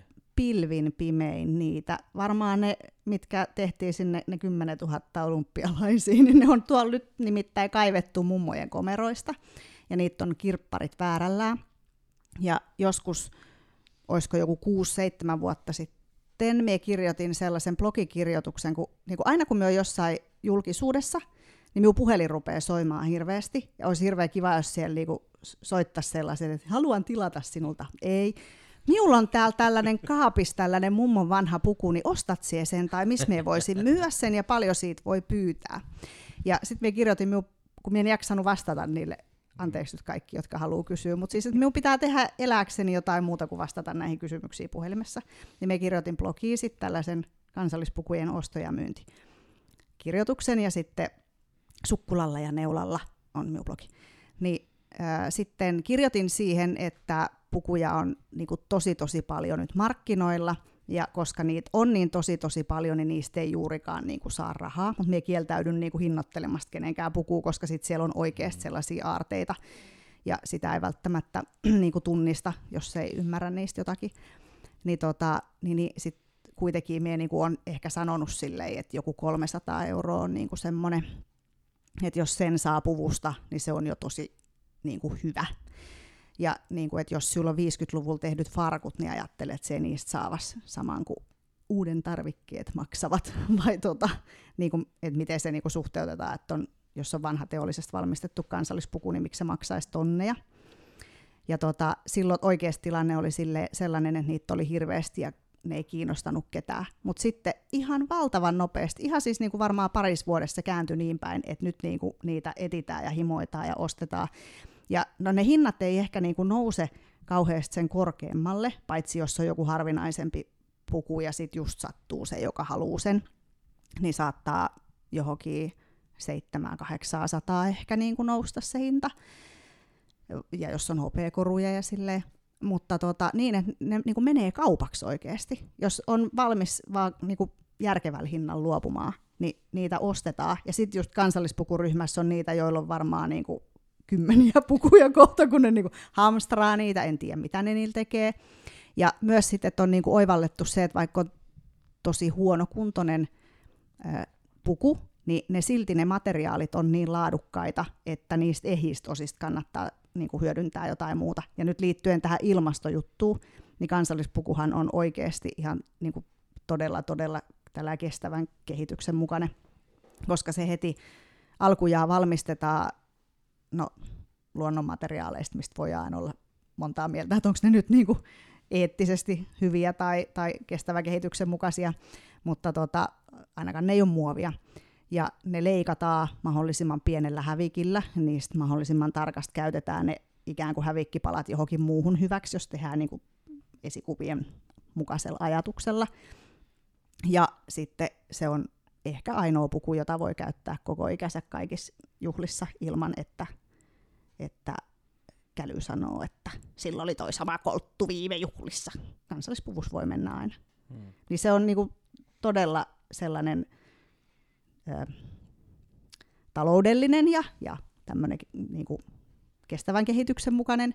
Ja sitten se esikuvista lainattu ajatus siitä, että ne kaikki materiaalit käytetään loppuun saakka. Sitten oikeasti, jos on niin, kuin niin huonokuntoinen koinsyömä ja repaleinen puku, että siitä ei mihinkään muuhun ottaisi, siihen on tullut sellainen tahra, mikä lähde pois, niin sitten siitä tehdään tyynyjä ja pussukoita ja kaikkea muuta niistä materiaaleista, mitä, mitä voi hyödyntää. Se on musta, itse asiassa ryhmässä musta on se, sitä aika, se on musta sellainen niin hyvä asenne, joskus jotakuta on ehkä ripitetty siellä Facebookissa siitä, että että, että jos joku haluaa löytää jonkun nätiraitaisen hameen jostain, ja sitten on vähän silleen, että nyt minä tästä repunteen ja vyölaukun, niin sitten jengi on silleen, että toi on ehjä hame, että et ala leikkaamaan sitä nyt, niin se on musta niin kun, ajatus, josta pidän myös, että tavallaan, että vaikka sä kuinka rakastaisit sitä raitaa, niin, niin se, että jos sulla on niin ehjä vaate, niin sitä ei lähetä sille huvin vuoksi sitten palastelemaan. Joo, se, niin silloin se on tosi sääli, varsinkin jos se on niin sellainen puku, jota ei ole niin kuin Siis toisin sanoen, jos se ei ole niin kuin munsala,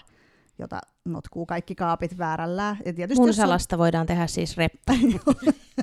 jos se on hyväkuntoinen munsala, niin ei tehdä, koska niitä huonokuntoisiakin on tosi paljon, niin otetaan se huonokuntoinen. Koska, koska kyllä just niin kuin ensisijaisesti, jos siitä on vielä kansallispuvu osaksi, niin sitten. Mutta sitten taas, jos se on esimerkiksi siun rakkaan mummon omin pikkukätösin tekemä hame, ja sitten on joku syy siihen, että miksi et voi käyttää sitä mummon tekemää hametta kansallispuvun hameena, mutta se haluat säilyttää sen mummon muiston, niin sitten se teet tietenkin mm. siitä sen repun. Joo.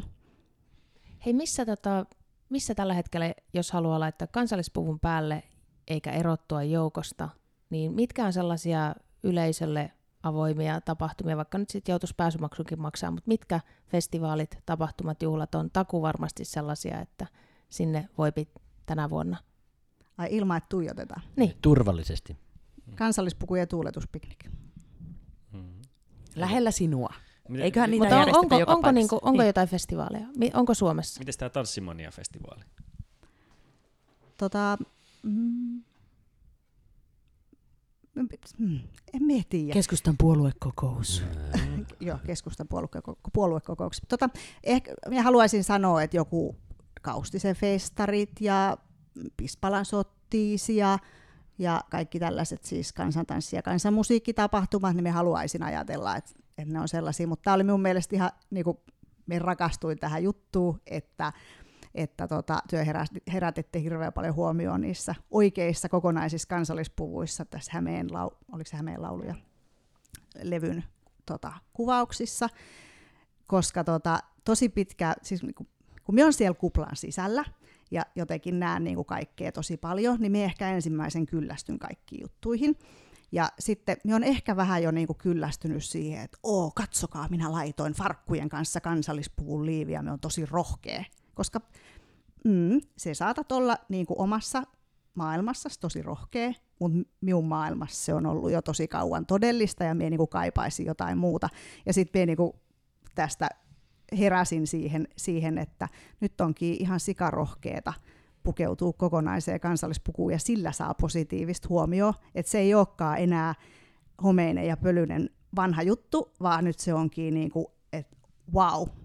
Ja ehkä vielä siellä festareilla menee jonnekin kaustiselle tai vastaavaa, niin vielä niin kuin ihmiset ehkä katsoo, mutta ehkä ne jo katsoo silleen, että niin kuin, wow, että miekin tuun ensi kerralla kansallispuvussa. Mm.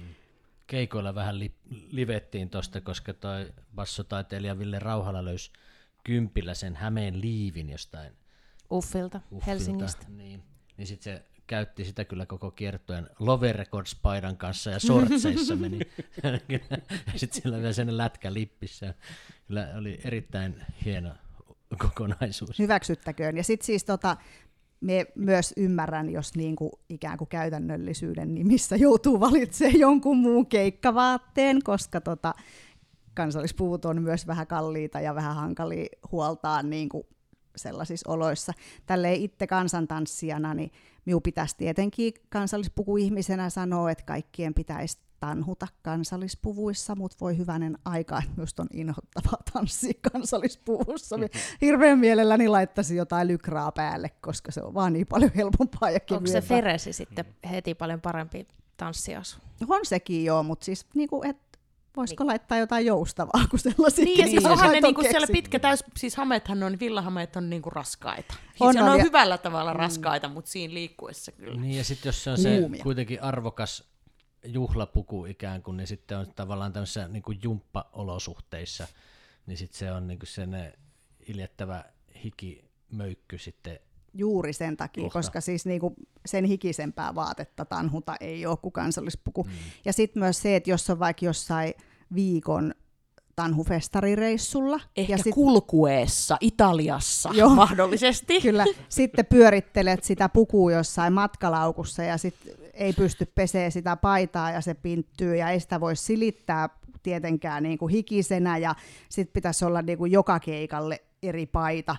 Ei kukaan pysty sellaista, niin, niin voitaisiko vaan niin kuin tanssia niissä Ja tanhu, tanhukengät sulaa siihen asfalttiin, kun on niin kuuma. Juuri näin. Kuulostaa legendaariselta reissulta tämä. Siis onhan siis, Aivan ka- siis kaikkihan, kaikkihan me ollaan oltu kulkuessa 30, Italiassa. 30 Italiassa kulkuessa 30 asteen Ne helteessä kertoa legendaarisen- Soila Sarjolalla oli muuten tuuteri päällä, tuuterista mulla, puheen. mulla oli häme. Just. Legendaarinen tanhumuisto Tanskasta, muistaakseen vuodelta 1991 Nurleikista. Niin se stadioni oli sellaisessa julmetusjontkassa, mihin ei tuulen virettäkään käynyt. Ja muistaakseni 39 oli lämmintä. Ja me oltiin seisottu järjestäytymässä viereisellä kentällä muistaakseen kaksi tuntia, jonka jälkeen alkoi pääjuhla, ja me siirryttiin sitten sinne varsinaiselle stadionin kentälle, ja, ja tota, meit, oliko meitä 9000 kansantanssijaa siinä kentällä kansallispuvuissamme, ja sitten äh, kerättiinköhän me tanssiin mitään, tai sitten jotkut niinku ekat tanssit ehdittiin tanssia, kun pääjuhla keskeytettiin sen takia, että ambulanssit ajo vaan ees taas niinku sen stadionin ja tota, kaupungin sairaalan väliä ja vei yleisöä sinne sairaalaan. Raju. Joo, kentältä kaatu yksi 90 islantilainen rouva. Me en muista siis, että kuoliko hän vai saiko hän vai jonkun Toivottavasti hänelle ei kohtauksen. käynyt noin huonosti Joo, mutta siis se keskeytettiin tosiaan. Mutta täytyy sanoa, että kansallispuvussakin oli aika ahistavaa, mutta käsittämätöntä oli se, että ne, se yleisö, jotka oli siellä niinku sortseissa ja teepajoissa, niin niitä vietiin sairaalaan. Toki tanssijat on varmaan keskimäärin hyväkuntoisia, mutta, mm. mutta se myös niinku suojaa se puku, kyllä.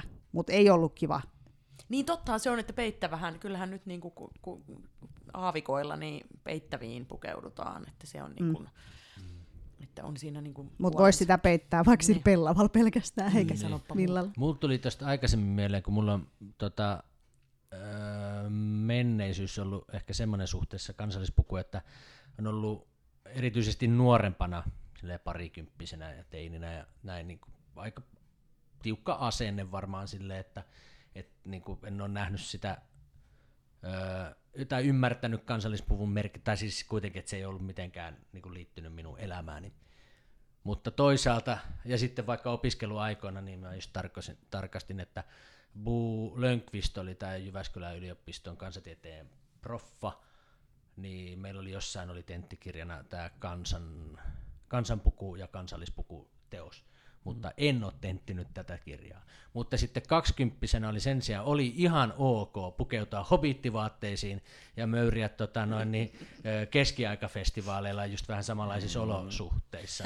niin, nyt tälleen niin kuin 20 mm. vuotta sitten niin kuin tämän jälkeen, niin sitten mä näen, että mikä se tavallaan sitten tämä suunnaton ero tähän näin on. Mutta tämmöinen. Sä et ole eksynyt tanhuporukoihin. Niin, no mä en ole kyllä ollut minkään näköistä. No, mulla on vähän sama, mutta, mutta, pakko sanoa, kun mä muistin tässä, että mulla, mä oon kuitenkin siis palkittu kansallispuku asiantuntija äh, tuolta Falklandien risteilyn kansallispukuvisasta, siis to, toinen sija Anne-Marin miehen kanssa. Hyvänä aika, hyvänä aika. Kyllä Meillä on siis kotona tietoutta. Olihan, Mistä, olihan mitä voitit? Että, No siis periaatteessa vain voittaja sai äh, kalenterin, mutta kun me oltiin niin pahoillamme, että me ei voitettu mitään, niin me saatiin myös kalenteri. Se on Oho. seinällä jossain. Tota, siis Suomen kansallispukuyhdistys Raita on jo kaksi kertaa järjestänyt Falklandia risteilyllä Rai Rai Raita kansallispukuisen pubivisan. Meitsi juontaa sitä. Ja hopeamitalisti Lari Aaltonen istuu ja, tässä meidän keskuudessa. Siis palkittu kansallispukuasiantuntija. Tota, alkaako niinku hotsittaa, että jos Pekolla on jo niinku säämiskähousut välkkyy mielessä. Siis jolla ei ollut omia, ne oli lainahousut. Ne oli lainattuja, joo. Siis Mut, Ahjolan tanhuajat vuokraa. Mutta miten siis, Lari, alkaako tuntua siltä, että ehkä pitäisi hankkia semmoinen arvokas asu tuleviin merkkitilanteisiin ja festarireissuihin. Ja housut sopii hirveän hyvin. Kiitos mikä, Soja, mikä puku, mikä puku voisi sopia tuolle Lari Aaltoselle? No nyt siis mm. meidän täytyy lähteä siitä, että millä perusteella Lari haluaa valita pukunsa, eli onko sinulla merkitystä ää, niin kuin, tavallaan, että se olisi jotenkin omien juurien mukainen, vai haluatko valita sen vaan silleen, että mikä näyttää kivalta? No mulla ei oikein ole sellaisia, niin kuin, tai juuret on niin sekalaiset, että ei oikein löydy sellaista. Mit, se on mitä... tavallaan hyvä, niin voi valita ihan mikä niin, vaan. Niin, se on ehkä, ehkä ihan hyvä. Ja just ehkä, että ei voi myöskään valita niistä, koska sitten tulisi sanomista jostain muualta, että miksi sä noin valitsit. Koetko sä olevasi enemmän sieltä kuin sieltä ja sieltä ja sieltä. No niin, mutta joo, en tiedä, en ole koskaan ajatellut itseäni kansallispuvussa. No voit ruveta ajattelemaan. Tota mies olette, oletetuilla tämä on silleen helpompaa, koska niin sitä valikoimaa on aika paljon vähemmän. Niin sitten niin. voi niinku lähteä purkamaan sitä siitä, että haluuks pitkät housut vai polvihousut esimerkiksi, niin sitten taas pystyy vähentämään sitä valikoimaa ja sitten kannattaa kurkata myös pankkitilille. Mm-hmm. Mutta siis nämä vuokraamot, jotka tässä mainittiin, niin on ihan niinku, niitä soisin käytettävän enemmänkin varsinkin noilla isommilla kansantanssiseuroilla on puvustoja, joista ne vuokraa pukuja myös ulospäin. Ja on sellaisia, ainakin minun mielestä tota, SKY, eli suomalaisen kansantanssin ystävien puvusto, niin lähettää ihan postitse niitä ympäri Joo, siis maata. Siis... Ja ne on tosi edullisia ne vuokrahinnat. Meikäläisille asiantuntijoille on ihan verovähennyskelpoista matskua kuitenkin. Niin. Joka viikoittain voit vuokrata. ammatin, yl- ammatin ylläpito. Niin, ammatin ylläpito vuokrauskuluut. Tota, äh, olisiko sulla ensi Falklandia? Pitäisikö meidän kaikkien pukeutua Falklandialla, kun Todellakin. me tehdään live-podcasti, niin Meillä Todellakin. siinä live-podcasti Falklandialla, niin olisiko tuota kansallispuvuissa tehdään tämä, koska Ilman meidän muuta. pitää samalla esiintyä. Tässä niin. meidän ei tarvitse nyt muuta kuin näin niin, totta, pu- puhumalla esiintyä. Niin, että pitäisikö laittaa sit housut jalkaan. Ja... Housut jalkaan, joo, siis aivan usko, uskomattoman Eli hienoa. Mikaelilta ei kysytä eikä Petralta. Täällä on siis Ahjolan Tanhuajilla Tampereella on pukuvuokraamo, josta nämä meidän Hämeen puvut ja Säkylän puvut oli vuokrattu tähän Hämeen lauluja kuvauksiin. Ja, ja tota, me käytiin siellä toukokuun lopussa niitä vuokraamassa, ja mä ajattelin, että no mä nopeasti tässä käyn, kun sehän on auki silleen tunti 15 minuuttia maanantaisin. Tämä ne, ne usein on, koska joku niin, raasu vapaaehtoinen. Vapaa-uurari museo Kasarmikadulla. Niin, mä oikeasti odotin siellä tunti viisi minuuttia, siis jonotin tunti viisi minuuttia. Mä mä ajattelin, että se jengi on menossa jumppaamaan, kun se Ahjolalla on niin jumppia ja kaikkea muutakin. Ja mä olin vähän siinä silleen, että missähän se kansallispuku täällä, se vuokraamo on. Ja ohitin ne tyylikkäästi ne kaikki ihmiset siinä. Ja sitten, sitten ne siinä vähän katseli, että mitäs toi muija pyörii täällä. Ja nuoria, oli nuoria miehiä. Ja mä ajattelin, että ne on menossa jonnekin jumppaan tai jotain muuta harrastamaan ne oli kaikki jonottamassa sinne pukuvuokraamoon. Ja minä jouduin tunti viisi minuuttia odottamaan, että sinne nuoret miehetkin saa sieltä. Että mikä tämä on? Kansallispuku? Mikä? Uusi musta. Joo, otetaan toi. Sopii minulle. Säämiskähousuista tuli vielä tiedä, kuka ne on suunnitellut, mutta siinä on ihan semmoinen todella käsittämätön se nappisysteemi. Mä en ymmärtänyt, mulla meni todella pitkään. Että... Onko se sellaiset, että Siinä on niissä kahden joka- napit? niin. Luukkuhousut, se on siis myös kaikissa muissa. Okay. Siis äh, kaikissa kansallispukujen housuissa ei ole tehty sitä luukkua, mutta niin käsittääkseni aika lailla kaikissa esikuvahousuissa on luukku. Se on siis ihan nerokas ja järkevä, mutta e- ensikertalaiselle voi aiheuttaa pikkasen haasteita, kun on aika paljon nappeja ja aika mm. paljon läpiä, että miten nämä yhdistellä. Kyllä, kesäkuumalla tuli Joo. hätä. Ymmärrän. Mutta se, se on silleen hyvä, että jos tulee hätä, niin avaa vaan kaksi nappia, niin voi lorotella. Aa, semmonen luukku. No niin, kyllä. Nyt, nyt Mitä luukkua se oikein ajattelee? Ehkä varoisin sitä Niin. säämiskää kuitenkin siinä. Tämä on ollut ehkä tota meidän tämän podcast-historiamme opettavaisin jakso minun. Tuli luukutkin Kaikenlaisia selville. life-häkkejä on jaeltu. Mä Nämä on kyllä oikeasti tota, siis pahoja, tai siis sellaisia tarpeellisia, mihin tarvittaisiin tosi paljon just tällaisia meemityyppisiä juttuja, koska myös siis naisten pukeutumisessa on hirveän paljon sellaisia, joka aiheuttaa niin kuin kerta toisensa jälkeen kommelluksia. No päähineet on ihan legendaarisia, koska nehän siis on niin kuin ihan hirveä suo, miten tiettyä tukkaa yhdistetään tietty päähine silleen, että se pysyy vielä jossain vauhissakin Sitten pitää päässä. olla se timppi. Niin, nimenomaan. Sykerö. Joo, Sykerö ja ja timpit piukeena.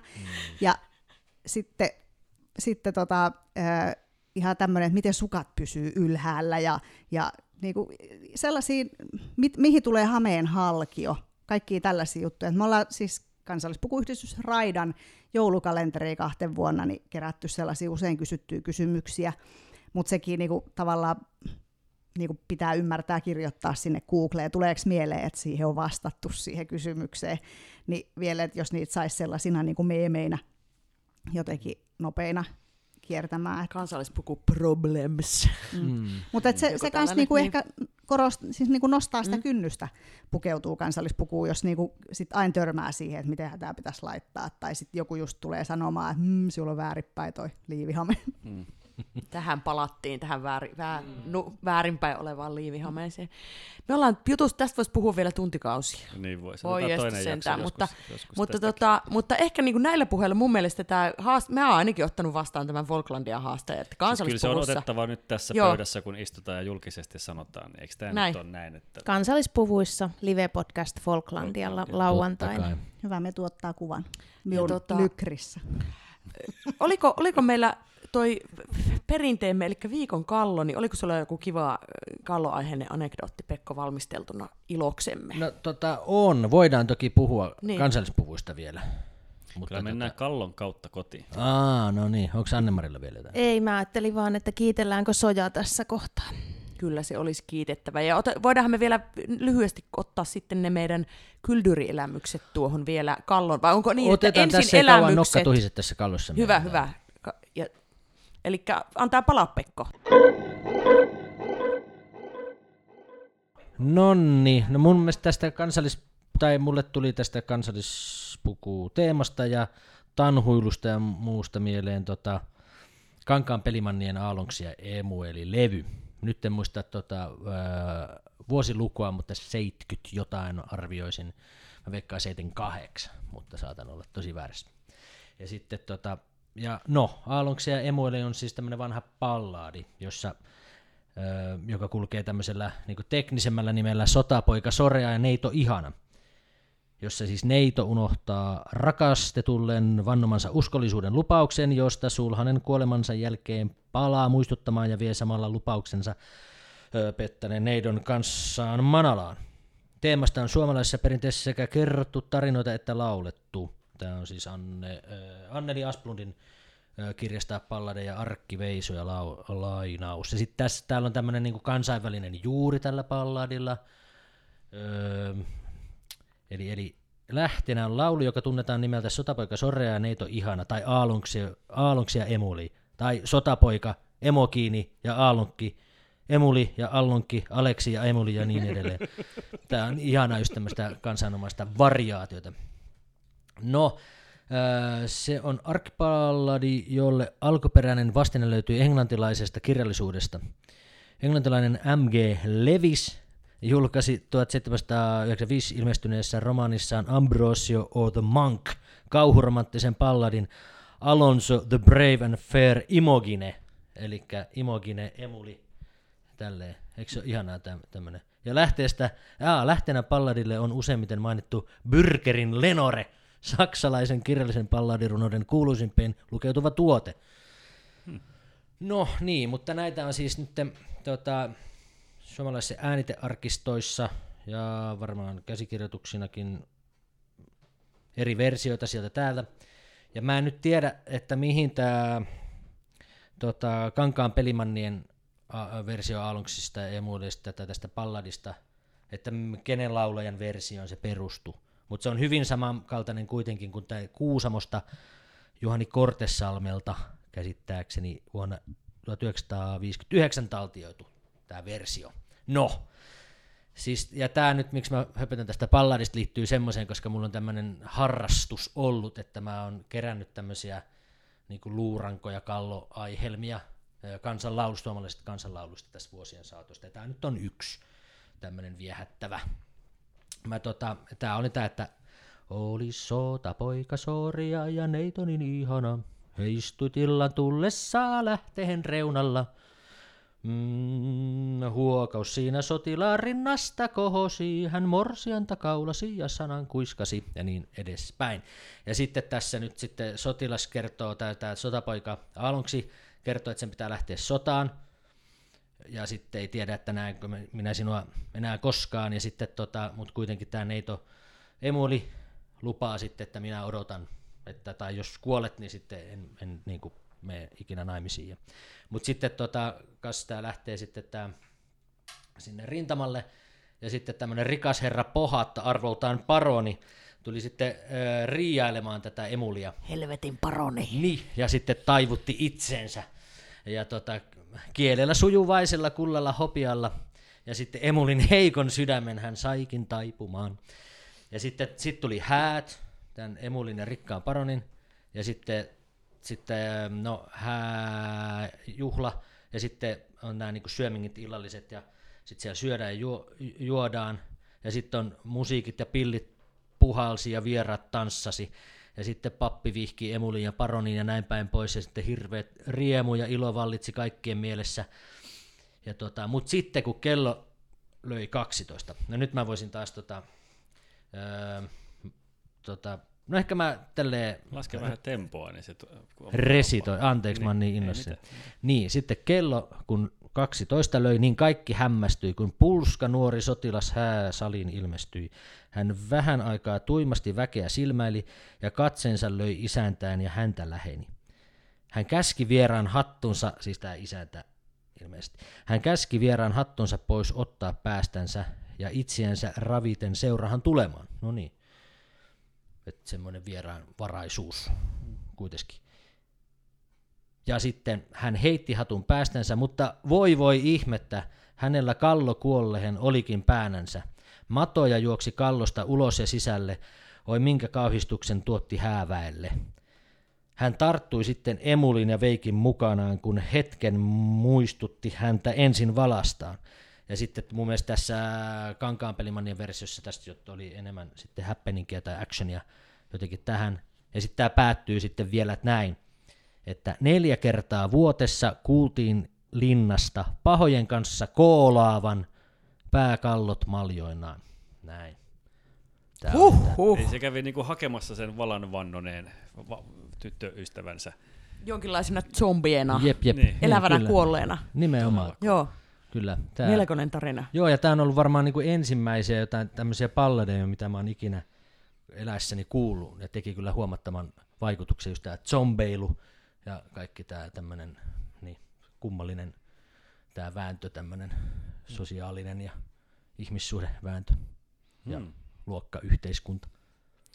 Se oli tota, just tämä Kankaanpeliman, että vuodelta 78 muistit ihan oikein. Ja sama, samaan hengenvetoon voin sanoa, että – että tota, kun mä tässä koko ajan tehnyt tätä faktan tarkistusta livenä, niin Vuorelman palveluksessa työskenteli lähes 300 henkeä jossain vaiheessa samanaikaisesti, mikä on aika hieno, Niin, se on ollut, kloppi. kyllä Suomessa on ollut, siis Tampereellahan on ollut kymmeniä kenkätehtaita vanhoina niin. hyvinä aikoina. Joo, ja siis Vuorel, Vuorelma on ollut merkittävä naisten työllistäjä, mm. et siis ne pysty niinku myös kotona Niin, kotiteollisuutta, just tekemään- tällaista näitä tekemään, kirjontoja ja joo. muita. Ja, se joo. Niin kuin mahdollisti monelle naiselle sen, että se ei ole pelkästään sen miehensä niin kuin varassa, tai sitten jos sitä miestä ei syystä tai toisesta ollut, niin, niin tota, mahdollisti sen pärjäämisen. Sitten mulla oli vielä yksi knoppifakta täällä, että, että Suomen ensimmäinen muinaismuistojen säilymistä valvonut valtiollinen toimielin arkeologinen toimisto perustettiin 1884. Vu- Vuodesta 1908 lähtien siitä alettiin käyttää nimitystä muinaistieteellinen toimikunta ja se lakkautettiin 72 ja siitä tuli museovirasto. Ja museo- Arkeologinen toimisto. Tosi hieno. Arkeologinen, arkeologist komission. Ai hieno. ai, Tässä oli upeita tiedon jyväsiä. live-faktan tarkistusknoppiosuus. Otetaan nopea kierros vielä. Tässä vaiheessa voidaan kyllä kiittää lämpimästi Sojaa. Ihan mahtavaa, että Joo. saatiin sut tänne. Kiitos, on Takso ihan mahtavaa Ihan vähän päästiin alkuun kyllä vasta. Nimenomaan. Uudestaan pitää. No mutta me voidaan vaikka jatkaa sit siellä laineilla tammikuussa. siellä Ai, pitääkö minunkin sitten laittaa kansallispuku? No, se, sä oot valmiiksi jossain sellaisessa. saat ellet olla ihan missä asussa lykrassa. haluat. Kulttuurielämys. Mä nopeasti, minun kulttuurielämykseni on ilman muuta ollut Miss Suome, Suomi-kandidaattien kansallispukukuvista, se yksi Joo. kuva. Se Nadi Hammoudan ottamista kuvissa oli upeat. Kenenkäs kuka se oli, joka ne oli niinku pukenut ja siis organisoinut ne, puvut ö, niille? Lajusen Tiina, joka on, hänellä on siis Lajulan kangastupa, hän on kansallispuukankaitteen kutoja, niin hän hoiteli sen homman ja ne puvut oli Varosen Marin kokoelmasta. Siitä isosta kokoelmasta, joo, joka sekin esitellään internetissä jossain. Aika tosi hienoja kuvia. Mutta siis se on niin, kuin niin mielettömän hieno se kuva, siis siellä on niin, niin jotenkin sellainen niin kuin su, suomalainen nainen upeimmillaan, silleen niin kuin todella tylyn näköiset muijat istuu niin kuin tuvan Siellä mökissä. upeasti puettuna niin kuin tuvan, tuvan pöydän ääressä ja siis aivan sykähdyttävä hieno, hieno kuva. Se oli upeaa. Mites muilla, mikä on sykähdyttänyt? Anne-Mari. tässä välissä ennen edellistä jaksoa. Tähän mä, missähän mä oon ollut. Tuota, no varmaan viimeisin on tuota, mennään tähän kansanperinteeseen ja takaisin sinne Kalevalaan, kun puhuttiin sitten Kalevala elävänä tai kuolleena, niin kyllähän se oli mun mielestä niin hienosti rakennettu sinne Tavastialle se festivaali. Olin siis vaan toisena päivänä sen lauantaina myös itse lauteilla, niin se oli vaan jotenkin tosi tosi hienosti raken, rakennettu. Mä en oikein nyt sano, mä kuuntelin kyllä bändien keikkoja, että en ollut vain takahuoneessa ja, ja kuuntelin niitä teatteriesityksiä, mitä Juha oli sinne rakentanut, mutta ehkä annan kiitokset siitä. Se oli muista aika sykähdyttävää, miten se oli saatu se toimimaan se tavastia niin, että siinä oli sivulava samassa tilassa kuin itse päälava tai tämä musalava ja sitten siihen oli sivuun laitettu teatterilava ja, ja kuinka ihmiset oli haltioissaan niistä Kalevalan ja Suomen kansan vanhat runot säkeistä, mitä Juha ja nämä näyttelijät oli mihinkäkin väliin teemoittanut ja niitä esitettiin, niin se, että kun ne on itselle vähän tutumpia, niin sitten katsoa sitä porukkaa, kun se mun mielestä ei ollut semmoinen mikään perinteinen kansanmusafestivaaliporukka, että kuinka ne oli jotenkin innoissaan niin kuin niistä myös, myös niistä säkeistä, mitkä eivät päätyneet, mistä Juhan kanssa viimeksi puhuttiin täällä podcastissa, mitkä eivät sitten päätyneet siihen Kalevalaan. Näitä tota, vähän ri- rivompia, niin niitäkin siellä päästeltiin menemään surutta. Niin se, mutta, mutta se oli hieno se rakenne, että sitten siellä oli lyhyet, tosi lyhyet puolen tunnin setit ja sitten teatteria ja sirkusta ja ties mitä siihen väliin. Ja kaikki meni tosi sujuvasti ja porukkaa oli kuin pipoa. Ja se ehkä se koko kokonaisuus teki vain minuun niin suuren vaikutuksen, että kiitos sille järjestäjäporukalle.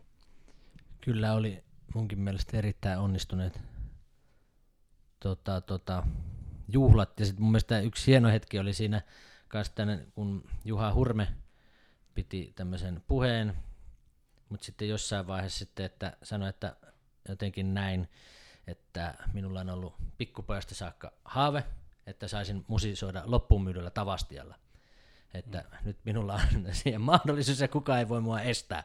Ja sitten se soitti huuliharpulla Veltto Virtasen joku biisin instrumentaaliversiona. Ja oli erittäin kova, kova suoritus kyllä. Joo. Onko Laria No tota, sykähdytetty? Kyllä mua on sykähdytetty. Mä mietin vaan, että, tota, että kyllähän kansanmusiikkikin on sykä, sykäyttänyt tietysti, vaikka eilen oli Rahvaa musiikin kerhoja, joka muuten siis tosiaan 20 vuotta täyttää tänä syksynä vielä ehtii mennä juhlatapahtumiin ja kaikkea muistakaa Tampereen telakka, Rahvaa musiikin kerho.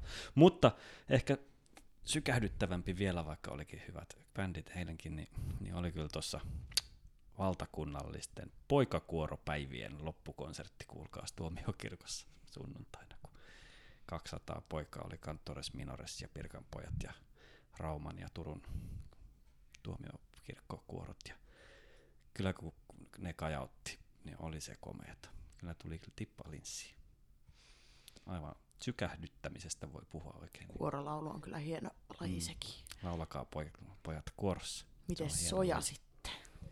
Tota, mehän voisi valita tähän nyt niinku ihan mitä vaan, kun, jos on niinku sitten viimeisen, kun ei ole ollut edellisessä. Mutta Niin. nyt kuitenkin niinku tässä, vaikka menetin myös äh, kaustisneitsyyteni tänä kesänä, niin tota, valitsen sellaisen, kun minulla on vähän hektisiä nämä syksyt aina, ja sitten ei, ei ehdi hirveästi mihinkään rientoihin, mutta syksyjeni ilo on kansan musiikki sen takia, että me on folk jam emäntä. Ja sattuneista syistä sitten tuossa, kun opiston kausi alkaa syksyllä, niin hulluna joudun, joudun saan kuunnella kansan musiikkia, että saa biisejä sinne ta, niinku tunnille. Niin tota, jotenkin minusta on ollut ihan valtava ihanaa nyt ta, niinku tämä Kalevala Festin levy ja no Hämeen lauluja on kuunnellut niin, että se halvatun killiäinen pyörii minun päässä kaiket yöt ja, ja tota, ää, tota, tota, tota, Enkkelin ää, Tuu illalla, kans aika veikeä korvamato, niin Ihana sensuellikappale on se. kyllä on, ku- kutsuin mieheni työkeikalta kotiin silleen, että saat maata mun hienoilla reisillä. Menipäs nyt diipiksi. Niin, niin kuitenkin siis, että minä on ollut tosi tosi onnellinen ja onnekas, että, että saa kuunnella niin älyttömän hyvää ja monipuolista kansanmusaa. Yksi toive minulla tietysti on, mihin te ette suostu, kun te olette sellaisia muusikoita, niin voitteko millään tehdä sellaisia biisejä, missä lasketaan koko aika kahdeksaa, kun se olisi vaan niin paljon helpompaa tällaiselle folk jam opelle. Me voidaan tehdä sulle tämmöinen tilauskappale. Hyvä, mutta ehkä monta, kun emme voi soittaa vain yhtä Mm. kappaletta. Aloitetaan yhdestä ja Joo, tehdään joo. sitten sille Jos- kavereita. Jos jokainen bändi tekee yhden, niin sit se on jo aika monta. Sä saat jo siitä yhden kokoelma-albumin. Kyllä. He kerro vielä joku meille kansallispukutärppi tästä eteenpäin tälle vuodelle. Joo, milloin tämä tulee ulos? Tää? Lokakuun alkupäivä. Niin, ensi No. viikon perjantaina varmaan. No niin, no sitten juuri kerkee kuulla, että lauantaina 50. on Jyväskylässä Suomen kansallispuukeskuksessa, joka on siis ö, käsityömuseon yhteydessä, on kansallispuvun juhlapäivä. Ja se, sitä on vietetty siellä vuosia ja taas vuosia, ja siellä on aina tällainen suuri kansallispukutarvikkeiden myyntitori, ja kaikenlaista kivaa kansallispukuaiheista ohjelmaa, muun muassa Suomen käsityö... ei, Suomen kansallispukuyhdistys Raidan stipendi jaetaan siellä, mutta tänä vuonna on erityinen ohjelma sellainen, että minun äitini Tuula Tanttula Murto viettää 50-vuotistaiteilija juhlaa kansallispukujen valmistajana.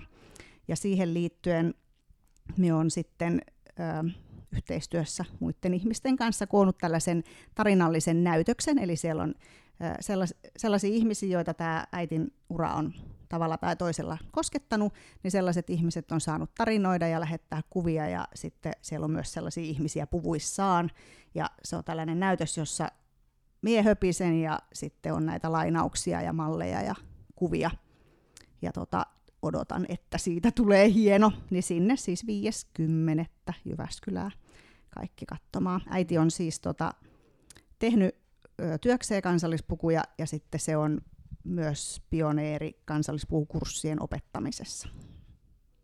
Vautsi. Niin. Mä en itse mä muista, ehkä en tiennytkään, että sulla on tämmöinen, sä oot niinku useammassa polvessa alalla. Joo, tämähän on siis vähän tämmöinen, että minusta ei niin kuin missään nimessä pitänyt Ikinä tulla ei pidä. käsityöläistä eikä Niin. missään nimessä ainakaan mitään kansallispukuja tekijää. Minun isähän on siis myös käsityöläinen, ollut hän on tehnyt kans, niin kuin tällaisia kansanomaisia jalkineita, eli näitä supikkaita ja lipokkaita ja lapikkaita ja sellaisia, ja myös kutonut kankaita, ja tosi paljon myös kirjonut ja tehnyt nauhoja ja niin kuin myös pehmeitä käsitöitä. Ni, niin tota, olin nähnyt aika silleen tarkasti, millaista se on, niin se ei ollut minun ykkösvalinta ammatiksi, mutta tälleen siinä sitten kävi. Aika tyypillinen tarina tuokin. Kyllä. Nimenomaan. Kyllä.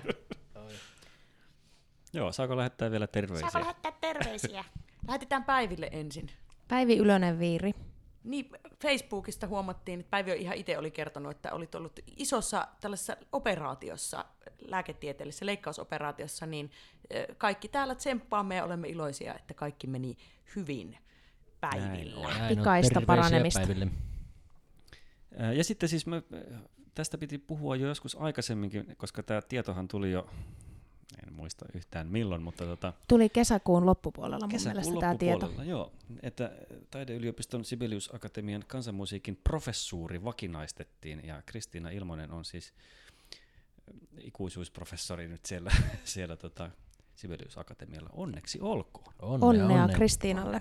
Ja mä oon soittanut tota, tässä Kristiinalle vähän aika sitten ja ko- olemme kovasti to, ko, kovasti koitamme toimia sen mukaisesti, että saataisiin Kristiina tänne myös joskus Joo.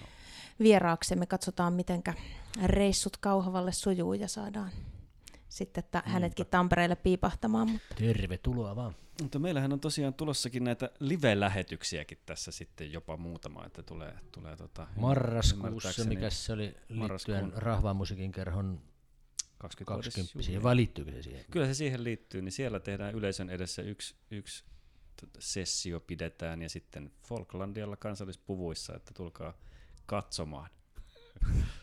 Mitä mentiin lupaamaan. Ihanaa, kyllä. Joku vuokraamo-sponsori voisi mm-hmm, tässä kuulolla mm-hmm. ollessaan, niin sitten ottaa heti meihin yhteyttä. Niin. Larille säämiskä housuu. Olisiko tämä tässä? Kyllä. Kiitos Kiitokset. Soja, oli mahtavaa. Kiitoksia. Kiitos, oli mahtavaa olla. Ensi kertaan. Heipä hei.